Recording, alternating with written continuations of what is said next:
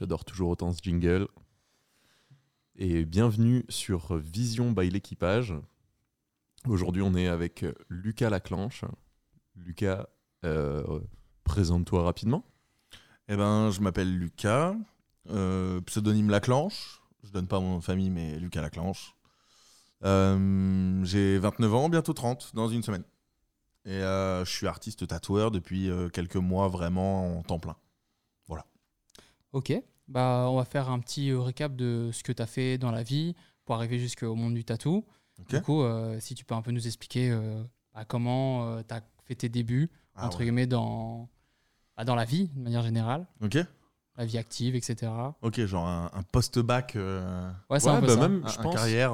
Je pense, fais-nous un point, école jusqu'à maintenant, en bref, tu vois. Ok. Et après, on reviendra sur les points au fur et à mesure. Comme ça, okay, nous, on est briefés, les gens aussi. Globalement, moi, j'ai fait une filière technique, tu vois, qui n'avait rien à voir avec ce que je fais aujourd'hui. C'est pour ça que j'en parle aussi souvent, c'est parce que ça peut un peu donner l'idée aux gens qui... malgré qu'ils fassent une formation qui n'a rien à voir avec l'avenir, tu vois, ça ne veut rien dire, quoi. Tu n'es pas obligé de faire le bon choix à 14 ans.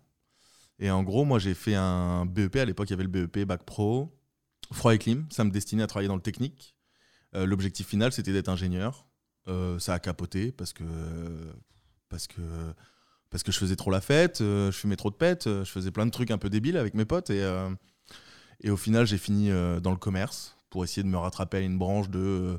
je veux pas travailler en tant qu'ouvrier toute ma vie parce que j'ai pas eu les couilles d'aller jusqu'à l'ingénieur, quoi. Et puis en fait, la vie a fait que, en travaillant dans le commerce, à droite, à gauche, je m'en sors comme je peux. Je vais à droite, à gauche, je fais plein d'expériences professionnelles, je fais plein de boulot. Et c'est à partir vraiment de 24 ans que je prends la décision de quitter ma région d'origine où je vais à Nantes. Et là, tout décolle un petit peu pour moi. Professionnellement, ça devient intéressant. En termes de rythme de vie, ça devient intéressant. Voilà, je casse mes habitudes d'un petit Normand qui vit dans sa campagne à se mettre des bitures tous les jours. Enfin, j'exagère quand je dis tous les jours, mais il y avait beaucoup d'alcool, beaucoup la fête dans ma vie. Je passe dans une grande ville et je me concentre sur moi-même, je suis tout seul et je dois travailler, quoi. Et mon premier job, c'est vendeur / gérant / manager d'un shop qui fait à l'époque des produits dérivés de pop culture. On s'en fiche. Mais en fait, ils ont une gamme textile. Je m'intéresse au textile. Vu que j'arrive à Nantes, qui est la ville un peu de mes rêves, il y a un côté artistique qui vient très vite. C'est une ville qui est très orientée sur l'art et sur la culture artistique en général. Et puis, il y a toute la culture underground des grandes villes que moi, j'ai toujours fantasmé et que je commence à aborder. Donc, il y a le graffiti, le tag, le tattoo, le skate. Et en fait, tout ça, c'est un mélange qui tourne un peu autour de la sape et de l'art. Et ça m'a forgé jusqu'à aujourd'hui, quoi. Voilà.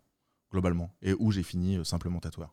Ok, et tu peux nous expliquer un peu ce que, en tant que vendeur, comme tu disais, vendeur / gérant, etc., qu'est-ce que ça t'a appris de manière générale, en fait, sur même maintenant ta vie actuelle ? Ok, ouais.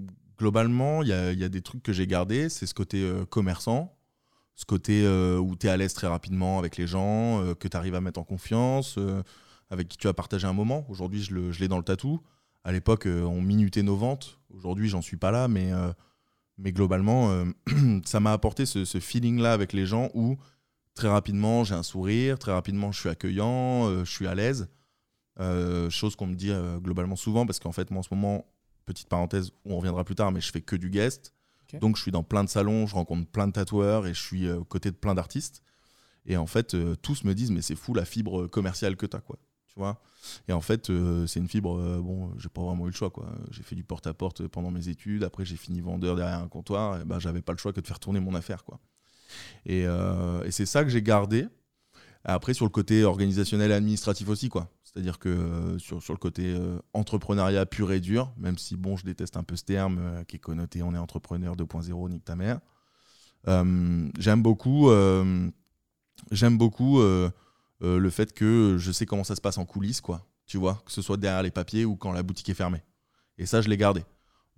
Ça va du simple nettoyage à comment on clôture une caisse, à comment on gère un logiciel de caisse, comment on fait une compta, comment on fait les papiers derrière, quoi, pour monter des statuts, tout ça, quoi. Voilà. Ça, c'est ce que j'ai gardé de cette expérience. Ok, du coup, en fait, c'est pas du tout quelque chose que tu t'es dit, c'était de la perte de temps par rapport à ton métier actuel, c'est... Vraiment, tu as tiré quelque chose de positif de tout ça malgré tout. Ouais, à fond, à fond. En vrai, il n'y a pas trop de points noirs sur cette expérience. Tu vois, c'était pas non plus un truc qui m'a rendu fou, hein, loin de là. C'est un truc qui a pu m'amener à développer des skills auxquels je m'attendais pas. On me demandait de faire des trucs, je réfléchissais pas trop au fond du truc, tu vois. Alors, je me disais pas, oh, c'est nul, j'ai pas envie de le faire, tu vois. J'y allais vraiment en mode, de toute façon, c'est nouveau pour moi, nouvelle vie, tu vois. J'étais vraiment dans cette démarche de nouvelle vie.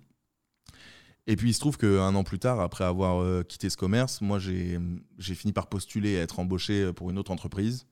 Et où là, j'ai pu mettre toutes ces compétences genre en x1000 parce que je suis arrivé dans un endroit où personne ne savait faire ça, que eux, ça leur paraissait être un truc de ouf, alors que moi, je le faisais au quotidien, que toutes les problématiques qu'ils avaient au sein de cette nouvelle entreprise, ils voyaient des montagnes, moi, je voyais des grains de sable, tu vois. Donc, vraiment, en termes de métaphore, c'est ça, tu vois. Et donc, en fait, j'ai fait que grow up ces skills. Et genre sans faire gaffe en fait, tu vois, c'est vraiment arrivé tout seul.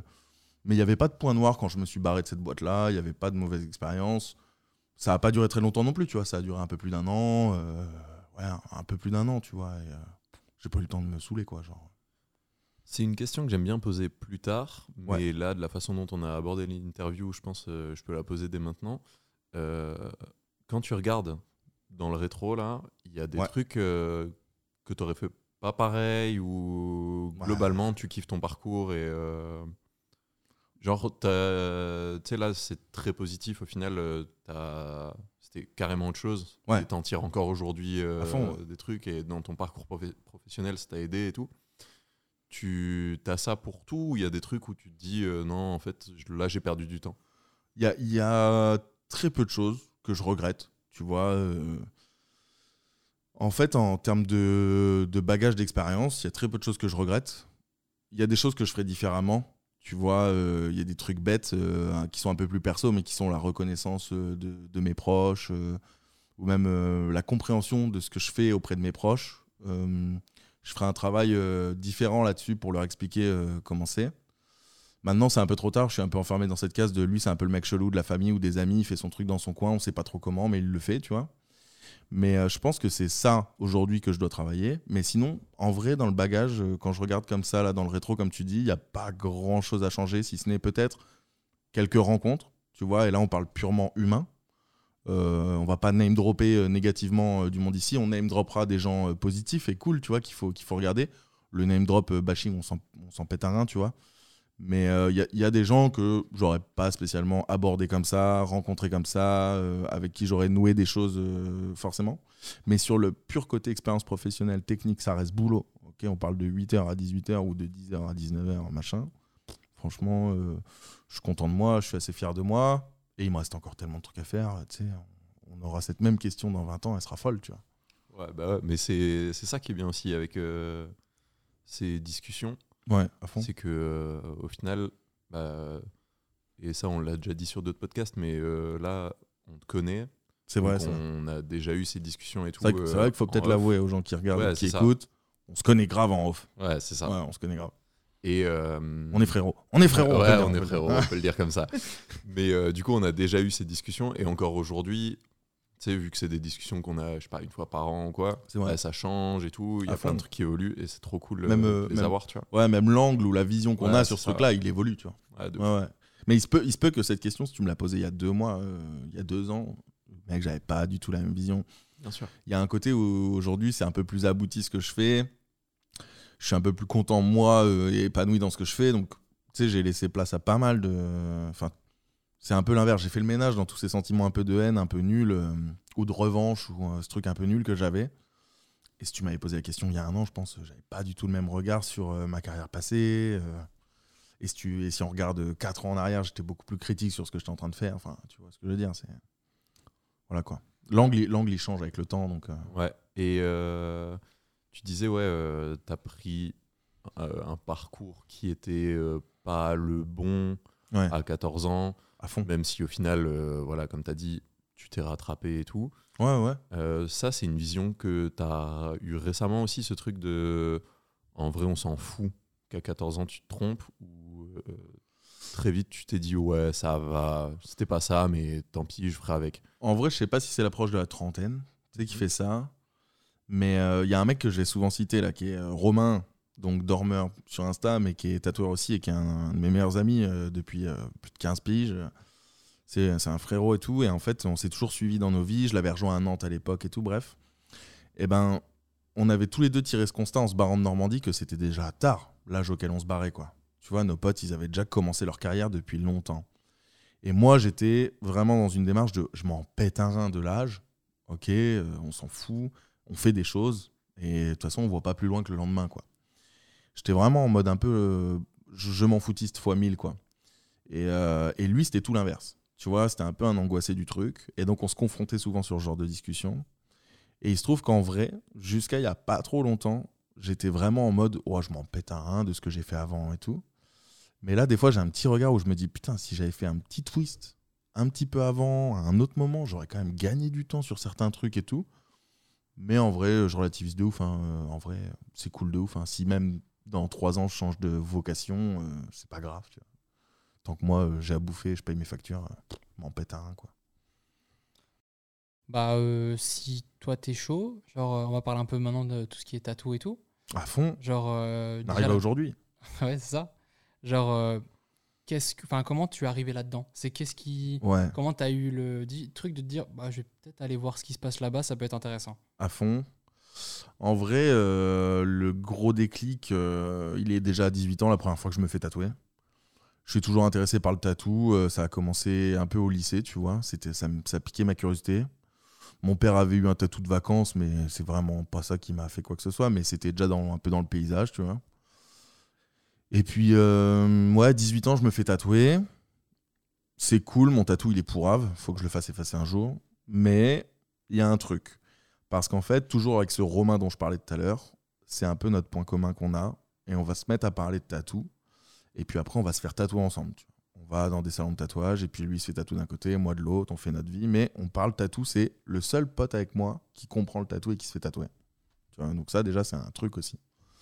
Je l'ai partagé avec quelqu'un dès le début. Et puis après avoir vécu un peu à Nantes et tout, donc là on revient tout de suite à mes 25-26 ans quoi, plutôt 25, et ben il y a un mec qui s'appelle Nolik qui est assez incroyable dans le monde du tatou, qui est connu parce qu'il a un peu révolutionné un truc dans le tatou il y a 5 ans. Et en fait à l'époque il faisait une tournée de Airbnb Tattoo Club. Dans le tatou, qu'est-ce que ça veut dire? Ça veut dire qu'on va pas tatouer dans un salon mais qu'on loue un Airbnb et qu'on reçoit des gens en privé dans le Airbnb. Au vu de la loi, c'est un peu moyen. Au vu du tatou, parce que ça reste une culture underground, c'est stylé. Mais par les pairs de cette discipline, c'est pas hyper apprécié. Voilà, pour faire le résumé du truc. Bon, moi, je sais pas ce que c'est que le Airbnb Tattoo Club. Hein. J'ai 5 tatous sur la peau, je vais me faire tatouer par un gars. Dans un Airbnb, j'ai du mal à comprendre. Et là, c'est ma première expérience où ça se passe pas dans un salon. Le mec te reçoit voilà, avec une mèche au bec, il y a une ambiance où il y a du rap, il te tatoue sur une table à la zub et tout. C'est safe, hein, tu vois, c'est archi safe en termes d'hygiène et tout, mais c'est pas du tout un cadre labo comme un salon de tatouage. Quoi. Et tout de suite, je ressors du truc et j'ai un éclair. Quoi. J'ai un éclair, j'ai une vision, j'ai un truc, oh, ça explose dans ma gueule. Donc on peut dire que c'est lui qui a changé ma vision du truc, tu vois. Et ce gars-là, il est captable que sur Instagram. Donc, en fait, je me mets à bouffer de l'Instagram. Donc, en fait, il y a tout ça en même temps. Et il y a mon pote Romain, qui se fait tatouer aussi par ce gars-là. Soit un peu plus tôt, soit un peu plus tard. Pas forcément à Nantes. Mais là, tout de suite, on a une révélation en mode « Attends, les dessins qu'on fait sur les murs pour se marrer, les trucs de merde qu'on fait, les dessins qu'on faisait quand on était ado, en vrai, ça n'a pas l'air si compliqué, tu vois. » Et là, on se dit, bon, bah, on va aller creuser de ce côté-là. Bon, maintenant, si vous posez cette question, vous les auditeurs ou quoi, dites-vous bien que quand tu regardes quelqu'un tatouer et que ça te paraît facile, c'est à peu près comme si tu regardais quelqu'un faire du skate et que tu dis c'est facile. Voilà, c'est à peu près ça le parallèle. Puis quand tu montes sur une board, c'est pas les mêmes blagues, quoi. Mais c'est cette rencontre-là. C'était ce tatou que j'ai là, je m'en souviendrai, quoi, tu vois. J'étais foncé de ouf. Mais... C'est à quel âge que tu as cette révélation? Je pense que c'est à 25 ans, quoi. Ok. Et du coup, tu décides pas tout de suite de te lancer dedans. Tu vas d'abord faire toutes tes étapes de magasin, vendeur de vêtements, etc. avant de te lancer vraiment là-dedans. Ouais. C'est quoi qui t'a freiné, du coup, à te lancer là-dedans dans le tattoo directement? En fait, il n'y a rien qui m'a trop freiné, si ce n'est que ça reste la peau, tu vois. Donc au début, tu la sacralises. Donc tu mets du temps à l'aborder et à te dire, je vais tatouer une peau.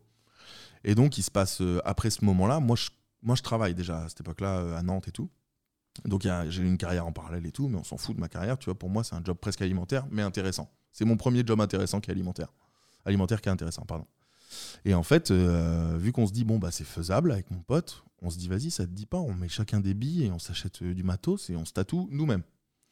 Le plan de base, c'est on se fait des tatous sur nous et on voit que c'est cool parce que déjà, ça nous évitera peut-être de payer des tatous et qu'on pourrait se faire.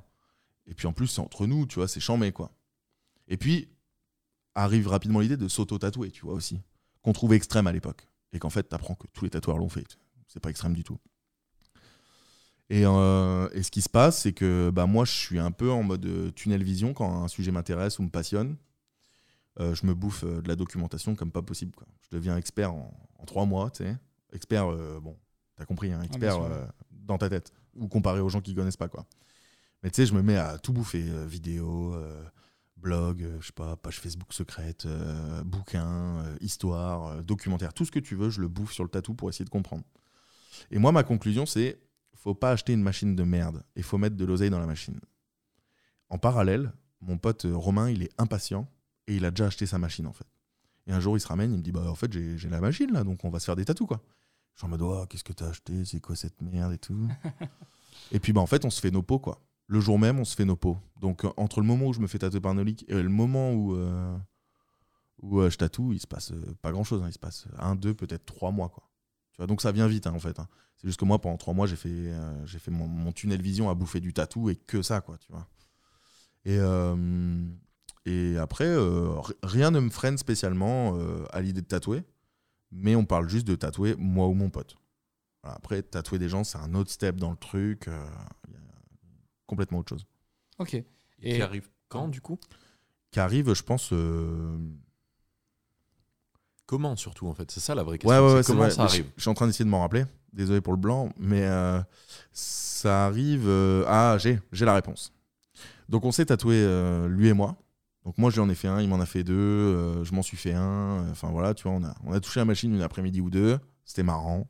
On s'est bien marré, on s'est fait des bousilles sur les jambes, c'est cool.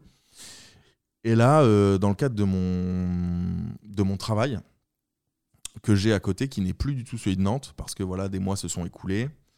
Je fais un projet professionnel au sein d'une marque de vêtements. Ça y est, j'ai changé de poste. C'est compliqué à expliquer, mais globalement, je me fais recruter par une marque de vêtements. Je commence au bas de l'échelle chez eux, puis je finis rapidement à organiser de l'événementiel parce que bah, je travaille dans un magasin, ils veulent des magasins. Donc je sais faire les doigts dans le nez, tu vois. Genre très facile d'organiser un magasin d'une semaine quand tu as tenu le tien pendant 1 an, quoi. Et j'en fais un à Paris. Et la marque de vêtements faisait une collab avec un tatoueur. Donc naturellement, je me suis dit, c'est cool si on invite le tatoueur et qu'il tatoue, tu vois. Le mec était disponible qu'une seule journée, tu vois. Je me fais tatouer, on s'en pète à rien de l'histoire et on s'en pète à rien de ce nom-là. Mais, deuxième nom très important, il y a un autre gars qui était photographe avant, avec qui on avait collaboré sur plusieurs choses avec cette marque de vêtements, qui lui s'est mis au tatou et il commence déjà à faire parler de lui. Et là, vu que c'est un bon pote, vu qu'on a déjà bossé ensemble, je lui dis, vas-y, ça te dit pas, tu viens et tu tatoues le temps que tu veux, le temps du shop. Et lui, il est en mode, bah, chaud, tu vois, vous voulez combien ? Je dis, bah, rien du tout, frère, on t'invite, tu fais ce que tu veux, tu vois. Et là, je passe 10 jours à le regarder tatouer, à le regarder préparer ses postes, à comment il considérait les aiguilles et les machines, tu vois. Il y a un gros échange entre lui et moi, grosse fusion, et lui, il me prête un bout de sa peau. Et là, je tatoue officiellement quelqu'un qui n'est pas ce Romain ou moi, je tatoue un autre gars, qui est Cédric de Rodo. Allez voir son travail sur Instagram, c'est un monstre. Et donc je lui en fais un à lui. Puis j'avais des vendeurs qui étaient des riders du team parce que c'était une marque qui était orientée BMX et skate. Et je tatoue un des gars de cette équipe là, puis un autre, puis un autre, puis un autre, puis un autre. Mais le déclenchement c'est ça, comment je me suis mis à tatouer une autre peau. En fait j'ai tatoué un tatoueur. Et ça se fait beaucoup dans le milieu du tatou. Souvent tes premiers tatous c'est sur des tatoueurs qui t'apprennent le tatou. Donc voilà. Et cet échange, du coup, avec cette opportunité qui t'a donné à se faire tatouer par toi, ouais. Est-ce que tu l'as vu comme étant vraiment, je vais exagérer le truc, mais comme un graal en mode il t'autorisait un peu à tatouer d'autres personnes, tu vois ? Ouais, après lui, il est pas du tout dans ces trucs-là, tu vois, il a conscience des codes et tout, donc en fait on s'était pas mis une pression comme ça. Mais moi j'étais quand même archi honoré de le tatouer. Ça m'avait mis une pression de bâtard, tu vois, parce qu'en fait il a plus beaucoup de place, quoi, ce gars-là. Et aujourd'hui encore moins, tu vois, genre ce gars-là, le truc que je lui ai tatoué, en plus il devait faire 3 cm de haut, tu vois, sur 1 cm de large, parce qu'il a plus trop de place, quoi, et que tu te dis putain, et le peu de place qu'il a, il m'en laisse une, tu vois, et lui il est en détente avec ça, tu vois. Lui il est en mode bah ouais, normal, tu vas me faire un tatou, je t'en ai fait un, tu vas m'en faire un, quoi. Et voilà, et moi le truc que ça me met, c'est juste une pression, parce que je me dis ouais, il me laisse un bout de peau, pas tant pour le côté il fait des essais, parce qu'il en a plein, donc en fait il a plein d'essais, mais plus parce qu'il lui reste pas beaucoup de place, et que là je vais lui souiller une place, quoi. Ok, mais c'est comme ça que tu le vois, et au final, ouais, sur ton rendu, enfin tu sais, tu finis, ouais, tu détends en te disant ok, ça va, j'ai pas merdé, ouais, ou tu flippes sur ton truc, ou c'est quoi le sentiment après, quoi. Alors ouais, je vois ce que tu veux dire. Sur le moment, je me dis oh la dinguerie, stylé, quoi. Tu vois, parce que pas de recul sur ce qu'est un beau tatouage. Aujourd'hui, si je le regarde, il me fait mal aux yeux. Mais il y a un côté nostalgique qui prend le dessus. Mais ça reste pas un très joli tatou du tout. Très mauvais choix sur plein de lignes et tout. Mais en fait, le tatou, vu qu'il est là, à me dire vas-y, fais comme ça, il est au-dessus de mon épaule, en fait, pendant que je le tatoue. Bah en fait, les lignes, elles sont bien noires, elles sont bien tenues, tu vois, genre ça reste propre. C'est juste pas beau, quoi. Ouais. Mais sur le moment, moi, j'ai pas l'œil qui dit c'est pas beau. Et puis on est aussi à une époque où je dessine tout sur papier, et puis là il m'a dit le matin qu'il fallait que je le tatoue, fallait que le soir j'ai chié un dessin, sauf que je travaillais en parallèle, donc j'ai fini par lui faire un dessin comme ça a pu, à un moment où ça a pu, et puis qu'il a dit ouais vas-y, on s'en pète un, tu vois. Ouais, et même pour lui au final, quand tu prends le recul du truc et tout, c'était pas tant qu'il voulait un beau tatou. Ah ouais, non. Lui il se disait juste je pense pas, je vais le faire kiffer, ouais, je vais me faire kiffer. Lui c'est une expérience, tu vois. Ouais, c'est ça. C'est comme là... ouais, et j'ai eu la même expérience il y a 2 semaines, où en gros il y a la meuf d'un pote à moi qui voulait tatouer. Tiens, je lui file un bout de mon pied, tu vois. Et bon, le tatou il est pas dégueu, tu vois, mais c'est pas une œuvre d'art, et je m'en pète un, tu vois. Ouais. Genre, aujourd'hui, la plupart de mes tatous c'est sur les bœufs, c'est de la blague, tu vois. Donc je pense qu'il était dans la même démarche à l'époque, quoi. Mais après je l'ai retatoué, on a fait d'autres choses, tu vois. Mais ouais, c'était un peu ça. Mais au début tu sacralises beaucoup la peau. C'est un truc, quand t'es pas dans le milieu, même les premiers clients, enfin les clients qui font leur premier tatou, il y a une grosse sacralisation de la peau, hein. Tout le monde est en mode non, mais tu sais, c'est définitif, parce qu'en fait, c'est des codes où on me dit toute ta vie, le tatouage, ça tient toute ta vie, ça va faire quoi quand t'es vieux ? Très rapidement, quand t'es dans le truc, t'oublies. Sacraliser, c'est genre vraiment en mode gâcher, entre guillemets, un bout de peau, c'est ça que tu veux dire ? Genre, souvent les gens ont peur de faire ça ? Non, c'est plus ce côté, les gens ont l'impression que c'est un truc hyper précieux et qu'ils sont en train de faire un truc qu'il faudrait pas. Tu vois ce que je veux dire ? Okay. Sacraliser, c'est le fait de faire d'exagérer comment tu considères ta peau. Ouais, quoi. L'importance. Ouais, l'importance que tu as auprès de ta peau. Et... alors que moi, tu sais, c'est déjà fait, quoi. Le deuil, il est fait depuis longtemps sur la condition de ma peau, quoi. Tu vois. Mais c'est un truc, et tu l'as dit en soi, en le disant dans l'autre sens. Ouais. Une fois que tu as un tatou, ouais, t'en fais 40 par mégarde. Souvent... Quand tu fais un tatou, t'en fais plusieurs. C'est pas qu'une légende urbaine. Après, il y a des gens qui s'arrêtent à un aussi, tu vois. Bel exemple pour mon père. Mais non, après, surtout quand t'attaques jeune comme nous, ou comme mes clients, tu vois, qui sont des gens en général de notre génération. On parle de 90, années 90, quoi. Et souvent, tu vois, les mecs, ils se font tatouer, ils ont déjà plusieurs idées, tu vois. Donc en fait, ça va rapidement partir sur un deuxième, sur un troisième. Et en fait, quand t'en es à plusieurs, et surtout quand t'es entre tatoueurs, les tatou-conneries, ça fuse vite, hein. Ça arrive très très vite. Je crois qu'on t'a rencontré... Enfin non, je crois pas. Je sais que on t'a rencontré vraiment donc, à ton poste de directeur textile, machin, on va le dire comme ça. Ouais. On fait un pop-up store ensemble. Ouais. Et... ce qui renvoie au premier podcast. Ouais. Allez le regarder. Et un des trucs qu'on voit, c'est... toi en train de te faire tatouer un morpion sur une beuge. Ouais, à côté du cul, ouais. ouais. Ouais, bah c'est ça, j'étais déjà dans la démarche de... Je fais des trucs stylés aux endroits où je trouve ça stylé, et je fais des conneries parce que je les trouve stylés aussi, en fait, tu vois, il n'y a pas que l'exécution. Et puis il y a un dicton que moi j'ai développé maintenant, mais qui est vaut mieux un tatou pas terrible, d'une bonne expérience ou d'un bon pote, qu'un tatou parfait d'un nazi, quoi. Tu vois, qui veut vraiment dire... C'est extrême, ouais. Ouais, c'est extrême, mais pour bien te faire comprendre que des fois, tu auras le plus beau tatouage du monde, mais tu l'auras fait avec un mec qui te parle pas, qui s'en pète à un, qui prend le billet, ou alors, pire, que tu apprends 6 mois plus tard sur les réseaux que c'est un violeur, tu vois ce que je veux dire ? Et ouais. ça existe, oui, tu vois. Oui. Donc en fait, ouais, très rapidement, on s'est retrouvé à faire des morpions près de mon cul. Mais cool, tu vois. Moi, l'expérience, je l'ai trouvée cool. Le tatou, je le trouve cool encore aujourd'hui. Puis tu sais, je le vois pas. Voilà, quoi. Mais c'est un monde particulier. Tu nous y as initié dans un sens. Tu nous as ouvert les yeux sur plein de trucs et tout. Mais du coup, les gens qui sont pas forcément tatoués ou qui ont pas forcément discuté avec des tatoueurs et tout, parce que c'est encore deux choses différentes. C'est vrai. Je sais pas s'ils se rendent compte à quel point c'est un milieu codifié.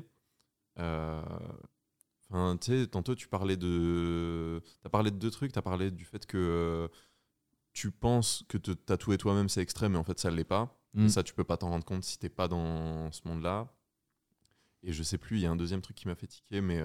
Quand je parlais de Cédric et la vision de ses pères et machin et tout ça. Ouais, c'est ça. Ou non, de Nolik, pardon, le fait de tatouer Airbnb. C'est ça, le fait que ce soit très mal vu, mais très respecté, mais c'est un monde assez particulier. Ouais. Si un gars qui veut se lancer dans le tatou aujourd'hui, il nous écoute, t'as des tips, des trucs, il y a des choses qu'il doit savoir... Enfin, qui serait plus simple pour lui qu'il sache maintenant, ou t'as des conseils, des trucs à dire ?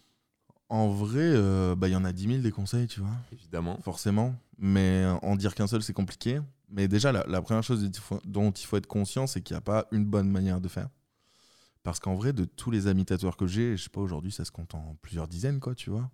Et des très proches, plus d'une dizaine. Il n'y en a pas un qui a le même parcours que l'autre. Il y en a quand même certains où on les reconnaît parce qu'ils sortent des écoles de graphisme ou d'écoles d'art et ils ont fait un truc en rapport avec ça. Mais au-delà de ça, je veux dire, là, tu veux te lancer dans le tatou, là, la bonne démarche, c'est quoi ? Bah, c'est déjà, pour moi, à mon sens, ne pas faire la première erreur qui est acheter un putain de pen. Voilà, si ça parle aux gens qui s'intéressent aux machines, et j'en ai tous les jours parce que j'ai eu la bonne idée d'ouvrir une chaîne YouTube sur le monde du tatou. On est d'ailleurs en train de se faire filmer, je sais pas si elle fonctionne, mais c'est pour le vlog, coucou. En vrai, j'ai tout le temps des DM, je pense que c'est au moins un par semaine, qui me dit voilà, je démarre le tatou, tu penses quoi de mes dessins, tu penses quoi de mes tatous, je me suis acheté un pen. J'ai vu que sur YouTube, tu disais qu'il fallait pas acheter un pen, mais moi j'en ai acheté un, est-ce qu'il est bien ? En fait, ce que les gens viennent chercher, c'est pas un conseil, c'est une validation, mais je ne valide pas du tout. Je dirais simplement de commencer avec une vraie sincérité dans le tatou, c'est important. Parce que si tu ne le fais pas sincèrement et pour l'amour du tatou, c'est là que tu te fais cramer. Et si tu aimes sincèrement le tatou, tu commences rarement avec un pen. Après voilà, je passe pour un méchant et pour un méchant à dire le pen c'est pas bien, c'est pas ça vraiment le fond de l'histoire, le pen c'est un débat aussi. Mais t'entends quoi par un pen ? Un pen c'est un outil de tatou qui fonctionne avec un moteur rotatif et c'est la dernière un peu grosse innovation qu'il y a eu dans le monde du tatou. Elle est devenue accessible financièrement depuis quelques temps. Donc en fait, c'est la facilité aujourd'hui que de commencer avec ce genre d'outil. Voilà. Parce qu'ergonomiquement, c'est facile, parce que c'est pratique, machin, tout ça. Mais c'est un objet qui est un peu dangereux, surtout quand tu ne connais rien au tatou. Parce que, vu que c'est une machine rotative, et ben, globalement, elle ne dispose pas de ressort ou de quoi que ce soit. Il y a très peu de sécurité pour niquer une peau, quoi. Voilà. Là où, dans les machines un peu plus traditionnelles, il y a quand même une grosse marge entre je vais faire une bousille volontairement et involontairement, et sur le pen où... vraiment ça arrive très vite, quoi. Et du coup toi tu conseillerais quoi à la place du pen, genre pour les gens qui voudraient se lancer? Mais moi surtout pour les gens qui n'ont pas d'oseille, tu vois, parce qu'il y en a beaucoup, hein. Il y a beaucoup de gens qui n'ont pas d'oseille quand ils veulent se lancer dans une nouvelle activité professionnelle. Juste acheter des aiguilles et faites du hand-poke. Voilà. Okay. Du hand-poke, du coup, c'est vraiment genre taper avec un style de marteau comme ça, non, ça c'est plutôt le teburi ou quoi, c'est ce qu'on va retrouver un peu au Japon, tout ça, mais ou même différents styles de tatou, mais globalement, rien de tout ça. Juste, c'est une aiguille et tu vas faire un mouvement qui fait que ça pénètre la peau et tu vas faire comme du pointillé, quoi. Okay. En fait, c'est littéralement ce que fait ta machine, mais tu le fais à la main, quoi. Ouais, c'est ça. Et en fait, ça agresse pas la peau. Ça va avoir des belles cicatrisations. Ça va être... Les couleurs, elles vont être bien. Enfin, c'est vraiment plein d'arguments cool, le handpoke, mais souvent, les gens aiment les machines, tu vois, comme tout le monde, tu vois. C'est comme si je te disais... Tu me dis, je fais quoi pour commencer la moto? Je dis, commence par le vélo. Tu me dis, hey, frère, il n'y a pas de moteur. Tu vois, je dis, oui, oui. Mais c'est vrai, tu vois. Genre, commence avec 2 roues déjà, et puis vois si tu tiens debout. Mais dans l'idée, c'est pareil avec le NPOC. Ça te donne un feeling auprès de la peau, tu vois. Ça te fait comprendre un peu comment fonctionne la peau, l'encre, la diffusion, la profondeur, les trucs. Vraiment les rudiments parfaits pour te dire, OK, j'aime bien, et maintenant, je creuse et je parle à des tatoueurs. J'ai déjà fait des tatous, tu vois. Mais il y a ça. Il y a ce truc de, si tu veux commencer, commence avec une aiguille plutôt que de commencer avec un scalpel, qui est le pen. Et surtout, le deuxième gros conseil, c'est essaye de t'entourer et de rencontrer des tatoueurs. C'est vraiment ça, moi, qui a joué dans la balance, quoi. Et c'est ce qui a joué dans la balance de tous les tatoueurs que je connais, quoi. Et tu penses que, genre, la plupart des tatoueurs, parce que toi, on sait très ouais. bien, t'es quelqu'un très ouvert, si on vient vers toi discuter, ouais, bien sûr, tu vas dire, bah oui, voilà, je te donne des conseils, je te donne les tips que j'ai. Mais tu penses que tous les tatoueurs sont comme ça, à être aussi ouverts d'esprit ? Non, il y en a plein. Et notamment, si tu vois passer un genre random de 17 ans qui a envie de devenir tatoueur, et puis il rentre dans la boutique, et puis c'est que des vieux baroudeurs là-dedans, puis il vient, il dit ouais, j'aimerais bien tatouer, c'est quoi, comment je fais ? Bon, il va se faire jeter, tu vois. Mais peut-être il fera 200 mètres et il y aura un autre shop avec des gens cool, et voilà, ce sera ces gens cool là. Mais il n'y a pas vraiment de bonne solution de rencontrer des gens non plus, tu vois. Je pense généralement qu'en fait, quand tu aimes un centre d'intérêt, autour de toi va se créer naturellement des gens qui aiment le même centre d'intérêt, quoi. Tu vois, c'est comme cette fameuse légende urbaine qui dit que quand t'es fumeur, tous tes potes sont des fumeurs. Mais en fait, quand t'es non-fumeur, tous tes potes sont non-fumeurs. Je pense que c'est pareil, quand t'aimes le tatou, il y a plein de gens autour qui se questionnent sur le tatou. Et puis, il y a un moment où il y aura un tatoueur dans la bande, tu vois. Et si t'es pas patient, et si t'es pas du genre à attendre ce genre de message divin ou je ne sais quoi, du destin, juste essaye de toquer à des portes, mais aux bonnes portes, quoi. Tu vois, aujourd'hui, il existe plein d'outils. Il y a YouTube, il y a Instagram, il y a machin, il y a truc. Tu vas trouver des gens ouverts, un peu plus ouverts. Puis tu trouveras aussi des cons, quoi, comme dans tout milieu. Mais surtout que c'est un truc qu'on a déjà mis en avant dans tous les épisodes, je pense. Mais il y a une notion de culot aussi à avoir quand tu commences une activité, tu vois. Faut pas devenir déplacé, faut pas forcer, mais juste pousser la porte d'un shop. Ça te coûte rien. Et oui, ça demande une petite paire de baloches, mais... peut-être que tu fais la rencontre de ta vie et derrière tu fais carrière dans le tatou, tu vois, donc c'est vrai. Hésite pas. Mais c'est vrai, et le culot, mais tempéré, quoi, pas le culot de relou, franchement il est essentiel, et dans toute carrière, j'ai envie de dire, quoi. Franchement, je comprends, il y a des gens très introvertis, il y a des gens pour qui c'est hyper difficile d'aller à la rencontre de gens qui connaissent pas, qui sont parfois impressionnés, et en plus le tatou, il y a un peu un truc bâtard où le statut de tatoueur, il est un peu rockstar des fois, ou synonyme d'autorité aussi, tu vois, pour certains, parce qu'il y a des gens qui sont imposants et tout ça, tu vois, voilà, c'est comme ça. Mais en vrai, pas du tout, quoi. C'est dans chaque ville, là, je peux te donner un nom d'un shop où il y a des gens ouverts, tu vois. Alors bien sûr, si t'arrives, ils sont en pleine session, ils sont peut-être dans leur mauvais jour, on est tous le mauvais jour de quelqu'un, mais il y a forcément un moyen de se rapprocher de quelqu'un, humainement, à la cool... Voilà, quoi, sans forcer les choses, tu vois. Et puis le touche, tu vois, on en revient au truc de comment tu fais pour démarrer, faut le faire avec les bons... Oh putain, j'avais l'expression tout à l'heure, j'ai déjà oublié. Avec les bonnes intentions, tu vois. Si tu fais les choses avec les bonnes intentions, ça va couler sur toi, tu vois, les bonnes opportunités, les bonnes rencontres. Si tu le fais avec les mauvaises intentions, et dont on va parler sans doute après, qui est l'argent, tu vois, purement l'attrait à l'argent, souvent c'est là que ça coince, tu vois. Ah, évidemment, et de nouveau, c'est un truc où on peut faire un parallèle avec tous les milieux artistiques et même tous les milieux plus globalement. C'est un truc que tu vas retrouver où si tu le fais avec ton cœur, ça va le faire. Ouais. Si tu le fais pour l'oseille, ça risque d'être plus chiant. Ouais. Ça peut passer, mais, à fond. Mais donne-toi les moyens. Ouais. Je reviens rapidement sur Le Pen. Ouais. Marine. Non, grave, okay, pas non, du non, coup. Ok, pardon. Mais je te dédouane du fait d'être méchant par le fait que tu l'as utilisé énormément. Ouais, à fond. Et que du coup, t'en as tiré les enseignements. Et aujourd'hui, si tu dis que t'es contre Le Pen, c'est déjà pour des avis politiques. et après, parce que tu l'as testé, tu connais le truc, t'as fait ton dos et tout. C'est pas juste un avis de réfractaire qui veut pas qu'on utilise ça ou quoi. C'est ça. Il y a eu une expérience derrière et t'as dit Non, au final, non. Ouais, non, vraiment pas. Vraiment pas, non, non, c'est sensé quand je le dis, c'est vraiment pensé. Et déjà, la première chose qui me vient à l'idée avec ce genre d'outils, c'est que c'est des outils qui ont des dates de péremption. Tu vois ce que je veux dire ? Donc déjà, quand tu veux investir et tu penses bien investir, en fait, tu te dis qu'il faut investir pas cher. Et en fait, tu te retrouves avec un outil qui est jetable. Bon, pour moi, c'est pas non plus le best move. Déjà, primo. Et puis, deuxio, c'est vraiment un outil qui est assez incisif, quoi. Faut vraiment être très délicat. Ça marche vraiment bien pour certains types d'aiguilles et pour certains types de dessins. Et puis, au début, quand tu commences, t'es pas là à adapter ton dessin de rapport à ton feeling avec les aiguilles, ni l'inverse, tu vois. Donc, souvent, juste, t'as un pen, t'as l'impression que ça marche, tu fais des trucs. Et moi, j'ai vu de mes yeux, hein, attention, vraiment, pareil, je vais pas name dropper, tu vois, mais j'ai vu des blessures, genre graves.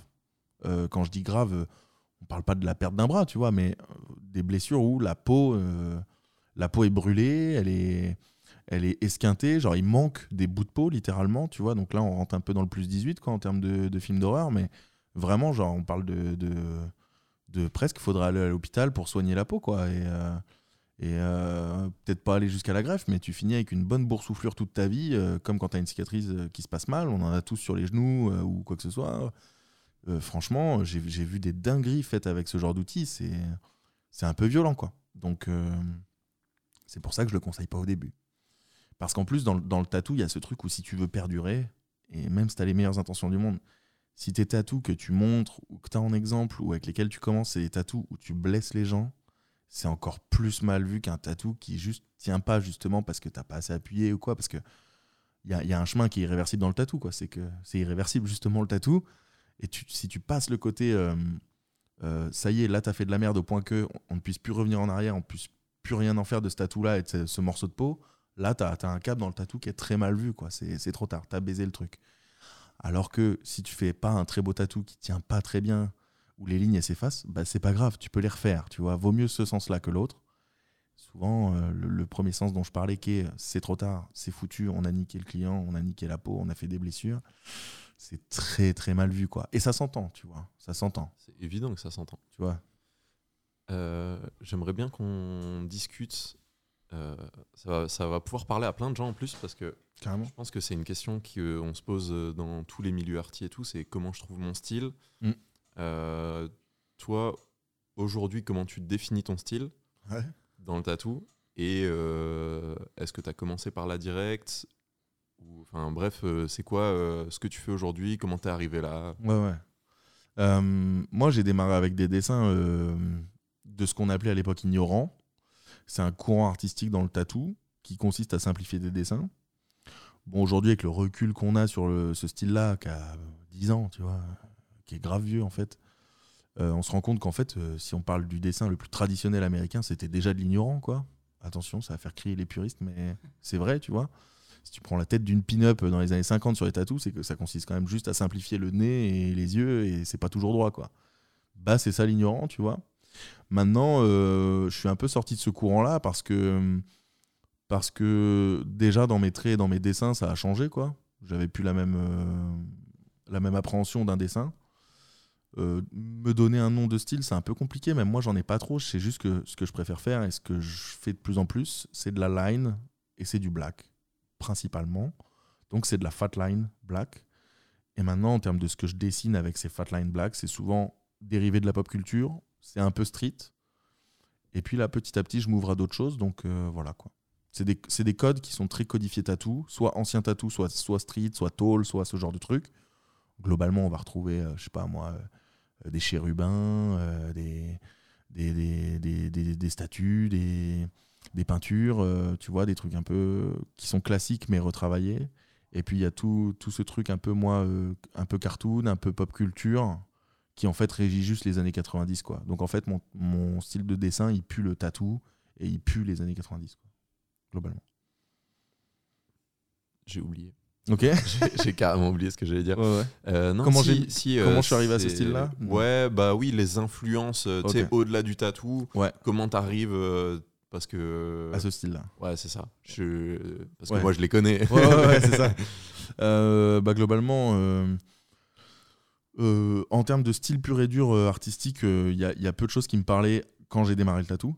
Donc en fait, elles se sont affinées en bouffant du tatou, quoi. Et en tatouant, et en dessinant, et en m'intéressant à toute la culture. Tu sais, cette fameuse tunnel vision que j'ai depuis, en fait, et qui est restée. C'est ça qui me fait kiffer autant le tatou, c'est que je suis resté dans cette tunnel vision. Globalement, des inspirations, j'en ai assez peu. J'ai quelques artistes qui m'inspirent, mais qui sont tatoueurs. Mais sinon, ce qui, moi, me fascine en dehors du tatou, et je pense c'est ce qui transpire dans mes dessins, ça va être la culture manga, la culture bande dessinée, la culture dessin animé.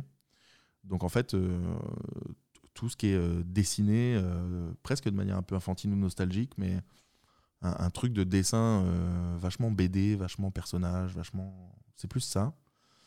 Et puis après, bah, j'ai eu toute cette culture autour de du textile, auprès de mon ancien travail et tout, qui m'a aussi ouvert les yeux sur plein de styles de graphisme, tout ça. Donc c'est difficile de citer des courants ou quoi, mais voilà quoi. Et tu ressens une influence, parce que tu as parlé aussi du graphe, ouais. Du truc urbain, ouais, juste la culture urbaine, tu vois, ouais. Et underground et tout. C'est un truc que moi, je pense voir dans tes tatous, tu vois. Mm-hmm. Je sais pas si tu le définis comme ça, enfin, tu sais, si toi, tu te rends compte ou si tu es conscient ouais. Du fait que ça a de la place dans tes tatous. Oui, oui. Mais... et ouais, complètement. Ouais, ok. Complètement. Même moi, ce qui me plaît le plus, c'est toujours de pouvoir se dire putain, c'est un peu gang. Tu vois, c'est ma jauge à moi, c'est ma moyenne à moi. Si le dessin il fait un peu gang, c'est bon. Mais des fois, tu sais, un Pikachu, c'est gang, tu vois. Ouais, bien sûr. Alors qu'il y a 5 ans, le Pikachu était pas très gang, tu vois. Mais comme, je sais pas, moi, n'importe quel manga, en fait, si tu reviens 5 ans en arrière, un peu avant qu'il y ait la mouvance Reelsan PNL, c'était pas très gang les mangas, tu vois. C'était un peu nerd, c'était un peu mal vu. Aujourd'hui c'est gang, alors je kiffe, mais après il y a plein d'autres trucs qui sont gang, mais loin du graphe en vrai maintenant, même avant en vrai, en fait ce que j'aimais c'était avoir un support, et en vrai je taguais plus que je ne graffais, donc en fait je kiffais plus vandaliser, dans l'idée que de vraiment faire des fresques ou quoi, mais c'est plus ouais, la culture urbaine quoi, street, et ouais j'espère qu'elle transpire dans mes tatous parce que c'est un peu comme ça que je vois le truc, après tu vois, c'est sans en faire non plus des tonnes et sans être dans le cliché et sans vraiment être un mec non plus gang à fond, tu vois. Mais c'est vrai que oui, une paire de TN, c'est un peu gang. Donc je dessine une paire de TN, je kiffe la chose, donc voilà, tu vois. Mais, et c'est que ça, c'est que si j'aime, je dessine. Et en plus, bah, ce que j'aime, c'est street ou pas, quoi. Donc, et quand même très street. Est-ce que tu as déjà eu, t'es déjà sorti de ces trucs-là ? Parce ouais. Que le projet d'un de tes clients te faisait kiffer, tu t'es dit, vas-y, je me lance là-dedans ou À fond.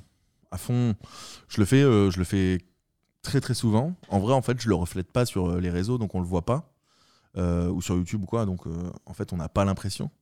Mais moi, déjà, pendant, je sais pas, mes 2-3 premières années de tatou, j'ai rarement dit non à un tatou, sauf quand je m'en sentais pas capable. Et si je me sentais pas capable ou j'avais un doute, je tentais quand même un dessin, tu vois, et je tentais de me mettre d'accord avec le client. Donc, en fait, moi, je me suis balancé sur des trucs. Bon, bref, c'était pas street, hein, c'était. Et si tu le vois, tu dis pas c'est Lucas Laclanche non plus, tu vois ce que je veux dire. Mais toujours dans cette culture de bah de toute façon je dois m'entraîner à dessiner, je dois m'entraîner à tatouer, donc en fait j'accepte.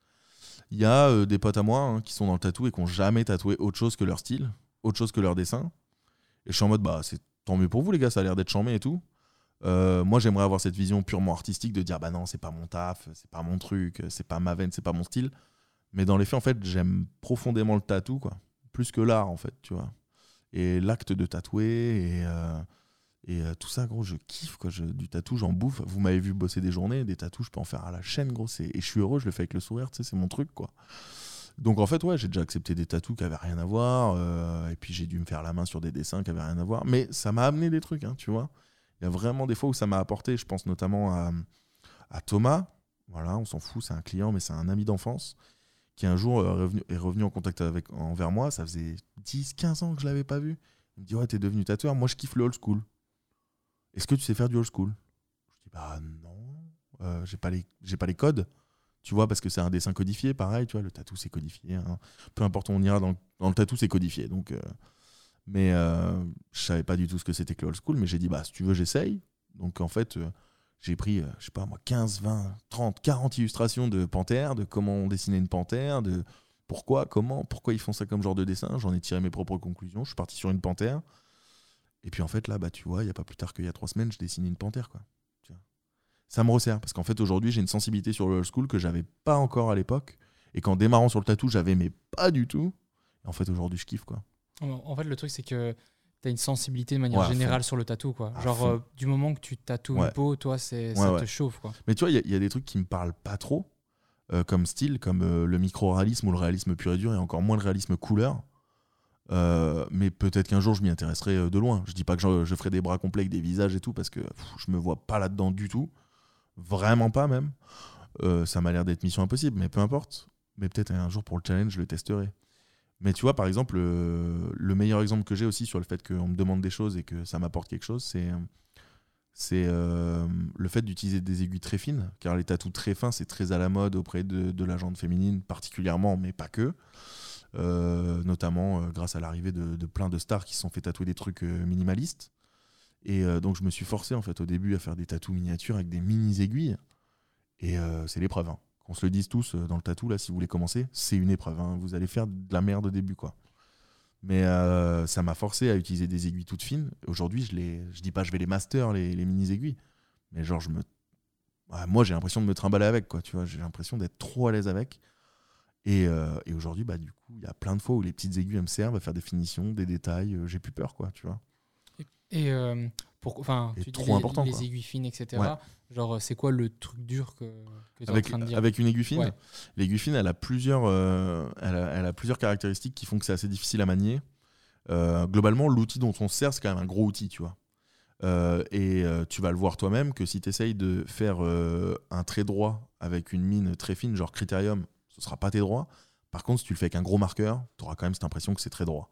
C'est un peu la même chose sur la peau, si ce n'est qu'en plus, bah, tu as la faculté, c'est de la peau. Tu vois, enfin, le point qui est... Bon, c'est de la peau, c'est plus du papier, quoi. Et donc, l'aiguille très fine, ça a tendance à rentrer très vite, très profond, donc il faut être très délicat. Puis en plus, bah, faut être très précis pour faire quelque chose de propre, quoi. Donc, c'est pour ça que je dis que c'est beaucoup plus difficile. Et ça l'est vraiment, quoi. Ouais. Ok. Mais c'est cool, ça, au final, ça te rajoute juste une corde à ton arc. C'est ça. Et même dans tes tatous de tous les jours, maintenant, tu peux utiliser du fin que tu n'aurais pas fait si tu n'avais pas eu cette vibe. Ouais. C'est trop cool. Ça m'est arrivé il y a 2 semaines, j'étais à Nantes, en guest, chez les copains d'Ultra Normal. Et il y a un mec, il m'écrit plusieurs semaines avant, tu vois, pour qu'on fasse un tatou. On part sur une bagnole, qui est une Toyota AE86, pour ceux que ça parle. Donc une Panda, qui est la voiture de Initial D, un vieux manga, tu vois, donc... culture hyper populaire, drift, c'est street frère, c'est gang, c'est dans mon truc.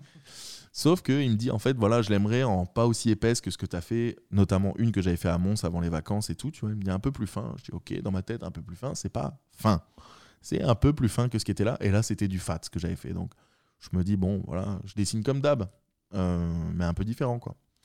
Puis il arrive le jour J, il me dit en fait non, je voyais ça beaucoup plus fin, et puis je voyais ça sur bon là je montre à la cam, ça veut rien dire, mais je sais pas, entre 6 et 8 cm, quoi, tu vois. Alors que d'habitude, c'est plutôt 15. Tu vois. Ok. Donc là, ça change. Il réduit la taille de l'aiguille. Et c'est une voiture qui est hyper détaillée, quoi. Elle a plein de détails dans les jantes, dans les pneus, dans le pare-choc. Tu vois, vraiment, genre, beaucoup de détails. C'est pas, genre, une voiture toute simple, minimaliste. Et en fait, j'étais là en mode, ouais, bah, pas de souci, frère. J'ai déjà fait une Twingo une fois, à la 3, parce que pareil, il y avait une meuf, elle voulait ma Twingo. Sauf qu'à la base, la Twingo, elle faisait 8 cm, elle voulait qu'elle fasse la taille d'une pièce de 2 euros. Donc en fait, vas-y, ça part, je sais faire. Et là, je me suis balancé sur le truc. Et en fait, ce qui est marrant, c'est que tout à l'heure, je vous disais que le micro-réalisme et tout, ça m'intéressait pas du tout, que je me voyais pas là-dedans. Mais genre, j'ai pris la moitié des skills de micro-réalisme pour faire cette voiture, quoi. Et ça a marché, tu vois. Voilà. Donc non, c'est juste...